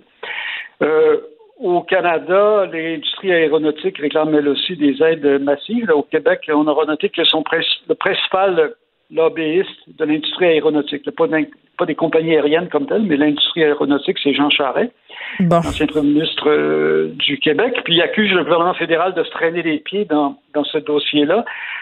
On va voir si Ottawa va aussi accorder des milliards de dollars à cette industrie. Euh, dans le discours du trône de la semaine dernière de Trudeau, euh, entre les lignes, on peut lire qu'il promet une aide pour euh, les compagnies aériennes pour euh, stimuler les vols intérieurs. on va voir exactement qu'est-ce qui va se passer de, de ce côté-là. Puis aujourd'hui même, il y a trois syndicats qui ont réclamé un prêt de 7 milliards de dollars au secteur du transport aérien. Euh, c'est vrai que les compagnies aériennes ont perdu 90% de leurs voyageurs canadiens internationaux. mais ils gardent leur argent. Ont perdu Ils regardent, ils, regardent la, ils regardent la, ils regardent et ils gardent euh, notre argent euh, qui fructifie, des finances à même. Ben tu sais, c'est ça qui se passe là. On va pas avoir peur des mots là. En ce moment, ils gardent l'argent des voyageurs en otage, donnent des crédits voyage et se financent à même justement ces fonds-là. Et moi, je trouve ça inacceptable que d'un côté, on ait ce type de comportement-là et qu'on quémande de l'aide gouvernementale de l'autre. Exactement. Il euh, faut voir aussi euh, les, revenus ou les profits ou les salaires, euh, les bénéfices des hauts dirigeants des compagnies aériennes, c'est dans les dans les plusieurs centaines de milliers, sinon millions de dollars. Alors c'est assez particulier, effectivement. Ça me fait penser à l'industrie du tabac parce que c'est une industrie du tabac, on se souvient, qui donc savait effectivement ce qu'il faisait, mais qui connaissaient l'impact néfaste de leur action, mais euh, ils le faisaient quand même. Puis la force du lobby aussi, rappelle l'industrie du tabac. C'est le lobby ici de l'industrie d'aviation est très, très fort, extrêmement fort au Québec. Des accointances au gouvernement, euh, les libéraux et Air Canada, en tout cas. Exactement. Nos bons amis. on sait, on sait, bon, c'est une industrie qui, qui, emploie beaucoup de gens. Euh, bon, Bombardier, par exemple, est le principal fabricant de jets euh, privés euh, au monde. Euh, bon, alors c'est effectivement c'est triste pour tous ces travailleurs, pour ces en fait ces dizaines de milliers de travailleurs qui ont perdu leur emploi. Reste à savoir maintenant si faudrait pas trouver à les recycler euh, ailleurs, euh, dans euh, des, industries qui seraient probablement moins délétères pour la santé publique. André Noël, merci. On se demandait tantôt le nombre de personnes qui avaient trouvé la mort lors de l'épidémie de SRAS. Comme j'aime pas, j'aime pas ça, ne pas connaître une information, je suis allée faire une petite recherche. 44 personnes, en fait, sont décédées ah, du SRAS. Je pense que c'était quelques centaines de cas. Hein, oui, on avait eu des centaines de cas et quand même un nombre considérable de décès. si, on, si on regarde les mesures de santé publique, le vaccin, c'est quand même élevé 44. André merci. On se retrouve euh, jeudi dans deux semaines. Merci. Au revoir. Vous écoutez Geneviève Peterson. Cube Radio. Alors, on se demandait un peu tous euh, ce qui allait advenir de cette deuxième personne qu'on pouvait entendre sur la vidéo euh, concernant l'affaire Joyce Echaquan. Euh, vous savez, ces deux employés qui échangeaient des propos racistes sur Madame Echaquan. On avait appris mardi de la bouche du premier ministre François Legault qu'une infirmière avait été renvoyée. Et là, ça vient de tomber. Le syndicat des travailleuses et des travailleurs du CI3S Lanaudière confirme le congédiement d'une préposée aux bénéficiaires dans la foulée de cette affaire. Donc, on va continuer de suivre ça pour vous. Le, commentaire de Danny Saint-Pierre, un chef pas comme les autres. Danny, content, pas content par rapport aux mesures qui ont été euh, annoncées plus tôt en point de presse par le gouvernement Legault et le bon ministre Fitzgibbon? Ben, tu sais quoi? Moi, je suis content. Ben oui. Je suis vraiment content qu'il ait réagi rapidement. Ça a été vite. Euh, je trouve que les mesures euh, qui sont en place euh, vont donner une chance de continuer. Tu pour, pour faire un court résumé, on va rembourser jusqu'à 80% des frais fixes, des dépenses fixes des opérations dont les restaurants et les bars. Fait que loyer, les comptes. loyer, taxes municipales, scolaires, les intérêts sur les prêts hypothécaires, les frais d'électricité, de gaz, les coûts de télécommunications, les permis, les frais d'association. Tu sais, 15 000 là, c'est, c'est jusqu'à 15 000 c'est quand même beaucoup de sous. Euh, ça va aider, c'est certain. Moi, je pense pas qu'on peut être contre la vertu. Là. Ils ont bougé vite. Il y a des loyers qui dépassent ça, par exemple, par mois. Ah, c'est sûr qu'il y a des loyers qui dépassent ça. Mais tu sais, euh, rendu là, il y a beaucoup, beaucoup de gens qui vont avoir besoin d'aide. Tu sais, c'est nous qui sommes les premiers à être euh, justement mis de côté. Mais ce sera pas la fin. Là. Il y a la culture aussi qui va devoir être capable de. Ça, c'est de demain, ça. euh, de- Ouais, c'est demain. Fait que, tu sais, euh, ils ont du pain sur la planche, les gens. Moi, j'ai écouté son allocution. Euh, ça m'a rassuré. Euh, j'ai l'impression que la situation est bien en main. Euh, c'est sûr que ce sera pas le fun. Euh, ce que j'aime bien aussi, c'est que même les gens qui sont euh, qui sont des, des restaurateurs, qui sont restaurateurs avec euh, pour emporter, vont être capables de bénéficier de cette, cette aide-là. Donc, Ah, même si tu fermes pas au complet, tu auras droit? même, même si tu fermes pas au complet, tu vas avoir le droit d'avoir une compensation. Fait que, tu sais, pour les gens qui ont envie de se battre, ça donne du gaz. Ça met du gaz dans la machine. Ben oui, parce que là, euh, une des affaires qu'on craignait, évidemment, c'était l'hécatombe dans le milieu de la restauration, mais je veux qu'on parle euh, aussi de, de ces fameux prêts avec pardon. Là, j'en ai parlé, un- j'en ai glissé un peu rapidement tantôt avec François Lambert. Euh, Bon, on, on annonce de l'argent, ça c'est une chose là, euh, mais c'est pas des dons. Hein. Cet argent-là, une certaine partie euh, qui pourrait s'avérer être non remboursable, mais en même temps, euh, pour pouvoir s'en revendiquer, il faudra euh, remplir certains critères. Comment tu vois ça, toi, cet aspect-là des choses? Est-ce qu'on n'aurait pas tout simplement pu donner des subventions au lieu d'y aller avec une espèce de, jeu de mots douteux où, dans le fond, ça va être hyper complexe, puis où il y a des restaurateurs aussi qui ne nous voilont pas la face, vont faire des entourloupettes pour pas avoir à rembourser? Ah, mais, tu sais, rendu là, moi, je trouve que qu'il y ait des mesures pour qu'on soit capable d'avoir accès à du financement, c'est la moindre des choses. Tu sais, c'est pas un gros bol de bonbons, puis t'en pognes comme ça te tente, là, puis c'est un gros sac tu te remplis, là. Euh, Il y a des démarches. Depuis le début de cette crise-là, il y a des, euh, des prêts, puis il y a des, euh, des subventions qui sont disponibles aussi. Tu Il y a PME Mhm. Montréal pour les gens qui habitent en ville où on est capable d'aller chercher du financement, les arrondissements, les MRC, euh, les mesures d'aide sont là. Tu sais, moi, je pense que comme opérateur, si t'es pas capable de remplir tes fiches pour avoir des sous qu'on va te subventionner, ben, tu devrais juste rentrer à la maison, tu sais. À un moment donné, là, ça, se joue des deux côtés, cette affaire-là. Les choses sont en place. Tu sais, le, le 80% qui est remboursable, c'est pas un prêt, c'est une subvention. Après ça, ben, quand on parle du 40 000 qui est accordé du fédéral, Mhm. là, tu sais, il y a une pléthore d'entreprises qui en sont prévalues. Si tu rembourses avant décembre 2022, ben, tu as, une réduction de 25% sur ton prêt. Non, mais il y a plein. Attends, tu dis une rendu là. pléthore d'entreprises, Dani, là, on, on- va se parler entre toi puis moi, là. Euh, ouais, pléthore. Il y a des médecins spécialistes qui l'ont demandé, ce 40 000-là, parce qu'ils sont incorporés. Je veux dire, il y a une méchante. Puis là, je veux pas pointer les médecins spécialistes, là, c'est le premier exemple qui m'est venu en tête, mais chaque. si- Non, mais pour vrai, je, me- je vais être prudente quand je parle des médecins spécialistes, là, parce que la dernière fois, je me suis mis dans la merde avec eux autres, ça me tente pas.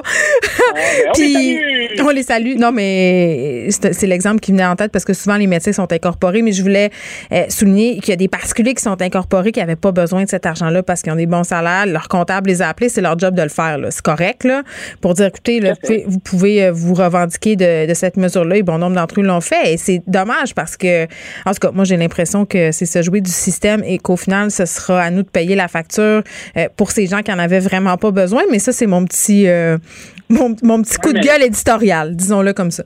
Un moment donné, le, le système, là. Un moment donné. euh, les gens cyniques, les gens ne croient plus à rien. Ben, c'est ça. Euh, on est là, on se fait barouetter. Euh, c'est sûr qu'il y a des gens qui vont en profiter. Tu sais, à la fin, tant que le, le gouvernement va être capable de percevoir des impôts puis d'avoir des, des particuliers qui vont Mm. être capables de créer de la richesse, je pense que ça s'équivaut euh, à la fin. Il y a des gens qui vont faire des entourloupettes puis euh, qui n'en avaient pas besoin, mais peut-être que ça va les aider à, à subventionner euh, un, investissement dans lequel Ben, hey. il n'y aurait peut-être pas eu la chance Ben de faire oui. une coupe d'emploi en chemin. tu sais. Ben non, Tu ils sais, font euh, faire leur cours arrière, franchement, Dani. Le- le- faut pas être négatif comme ça. là. Il y a des gens- ton cœur un petit peu. Ben oui, mais écoute, des fois, tu me connais, je suis un peu de mauvaise foi. Dis-moi, Dani, comment euh, est-ce que tu sais comment euh, les propriétaires de bars ont accueilli ces, ces mesures-là qui ont été annoncées cet après-midi? Ben moi j'ai parlé avec mon ami Pierre Thibault qui est, euh, qui est le président de la NABQ, la nouvelle association des bars du Québec. Tu sais, je fais souvent des sons de cloche avec lui pour savoir ce que pensent nos confrères de l'industrie des bars. Puis très satisfait, très satisfait de la vitesse de la réponse. La NABQ a été euh, a été des discussions justement pour être capable de dégager puis de travailler pour maintenir à, à- à ce que les gens puissent avoir de la liquidité. Donc euh, c'est bien accueilli. Est-ce que c'est euh, est-ce que c'est sans faille? Je pense pas. Est-ce que c'est l'idéal? Effectivement, non. Mais dans les circonstances, euh, je pense que ça se tient. Puis au niveau. Il y a toutes sortes d'initiatives qui commencent à pousser aussi. Il y a mon ami Charles-Antoine Crête, on peut s'en souvenir des dernières semaines, euh, chef euh, copropriétaire du Montréal Plaza, euh, qui a fait un beau vidéo humoristique sur l'appropriation culturelle. Hip, Il l'avait dans la- mis dans la merde, pas à peu près. Eh ben, euh, Charles-Antoine a fait une initiative où euh, il a appelé tous ses amis, dont moi je fais partie, je suis bien chanceux, euh, on rit beaucoup, qui est le 28-28-28. Donc, à, l'annonce le 28 septembre, Charles a eu l'idée de mettre en place 28 jours, menu à 28 dollars pour pour la plupart des restaurants, pour mettre ça en place, puis que ce soit accessible à la clientèle. Sur le portail du Montréal Plaza, ben on voit tous les participants qui sont là. Fait que c'est un grand élan communautaire qui se met en place. Puis, tu sais, je pense que je pense qu'il va y avoir des trucs créatifs qui vont sortir de ce merdier-là. Puis au niveau des fermetures? Ben, au niveau des fermetures, euh, la, menace euh, de 60% des commerces est toujours probante. on estime à, 12 000 commerces qui risquent de fermer euh, avec cette nouvelle fermeture. Je suis inquiet. Il y a beaucoup, beaucoup de restaurants au Québec. Hein. Il n'y a pas vraiment de moyen d'empêcher personne d'ouvrir des restos. Hmm. donc, il y a des gens qui continuent d'ouvrir des restos euh, alors, on se parle très vite. Et mon Dieu, on, les salue et on salue aussi euh, peut-être euh, leur courage parce qu'ils vont en avoir bien besoin.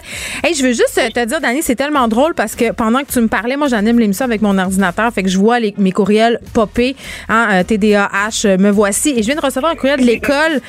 ils nous ont enfin envoyé l'image. Quoi faire si mon enfant a des symptômes le 1er octobre, oh. mesdames et messieurs? Mieux, mieux vaut tard que jamais. Là, c'est clair. On a un petit diagramme. On a des symptômes clairs avec des flèches. Et ce qui est pas merveilleux, hein, c'est qu'on nous dit exactement quoi faire euh, si notre enfant tousse, si notre enfant a un essoufflement. Mais là, regarde, je descends la feuille puis ça devient tellement compliqué. Je pense que ça va mêler quand même les gens. Mais en tout cas, mieux vaut tard que jamais. 1er octobre, on reçoit la fiche. Écoute, qu'est-ce que tu veux? Merci l'école. Dani Saint-Pierre, on se retrouve demain. Je vous laisse avec Mario Dumont et Vincent Dessureau. Merci d'avoir été là. On se... Cube Radio.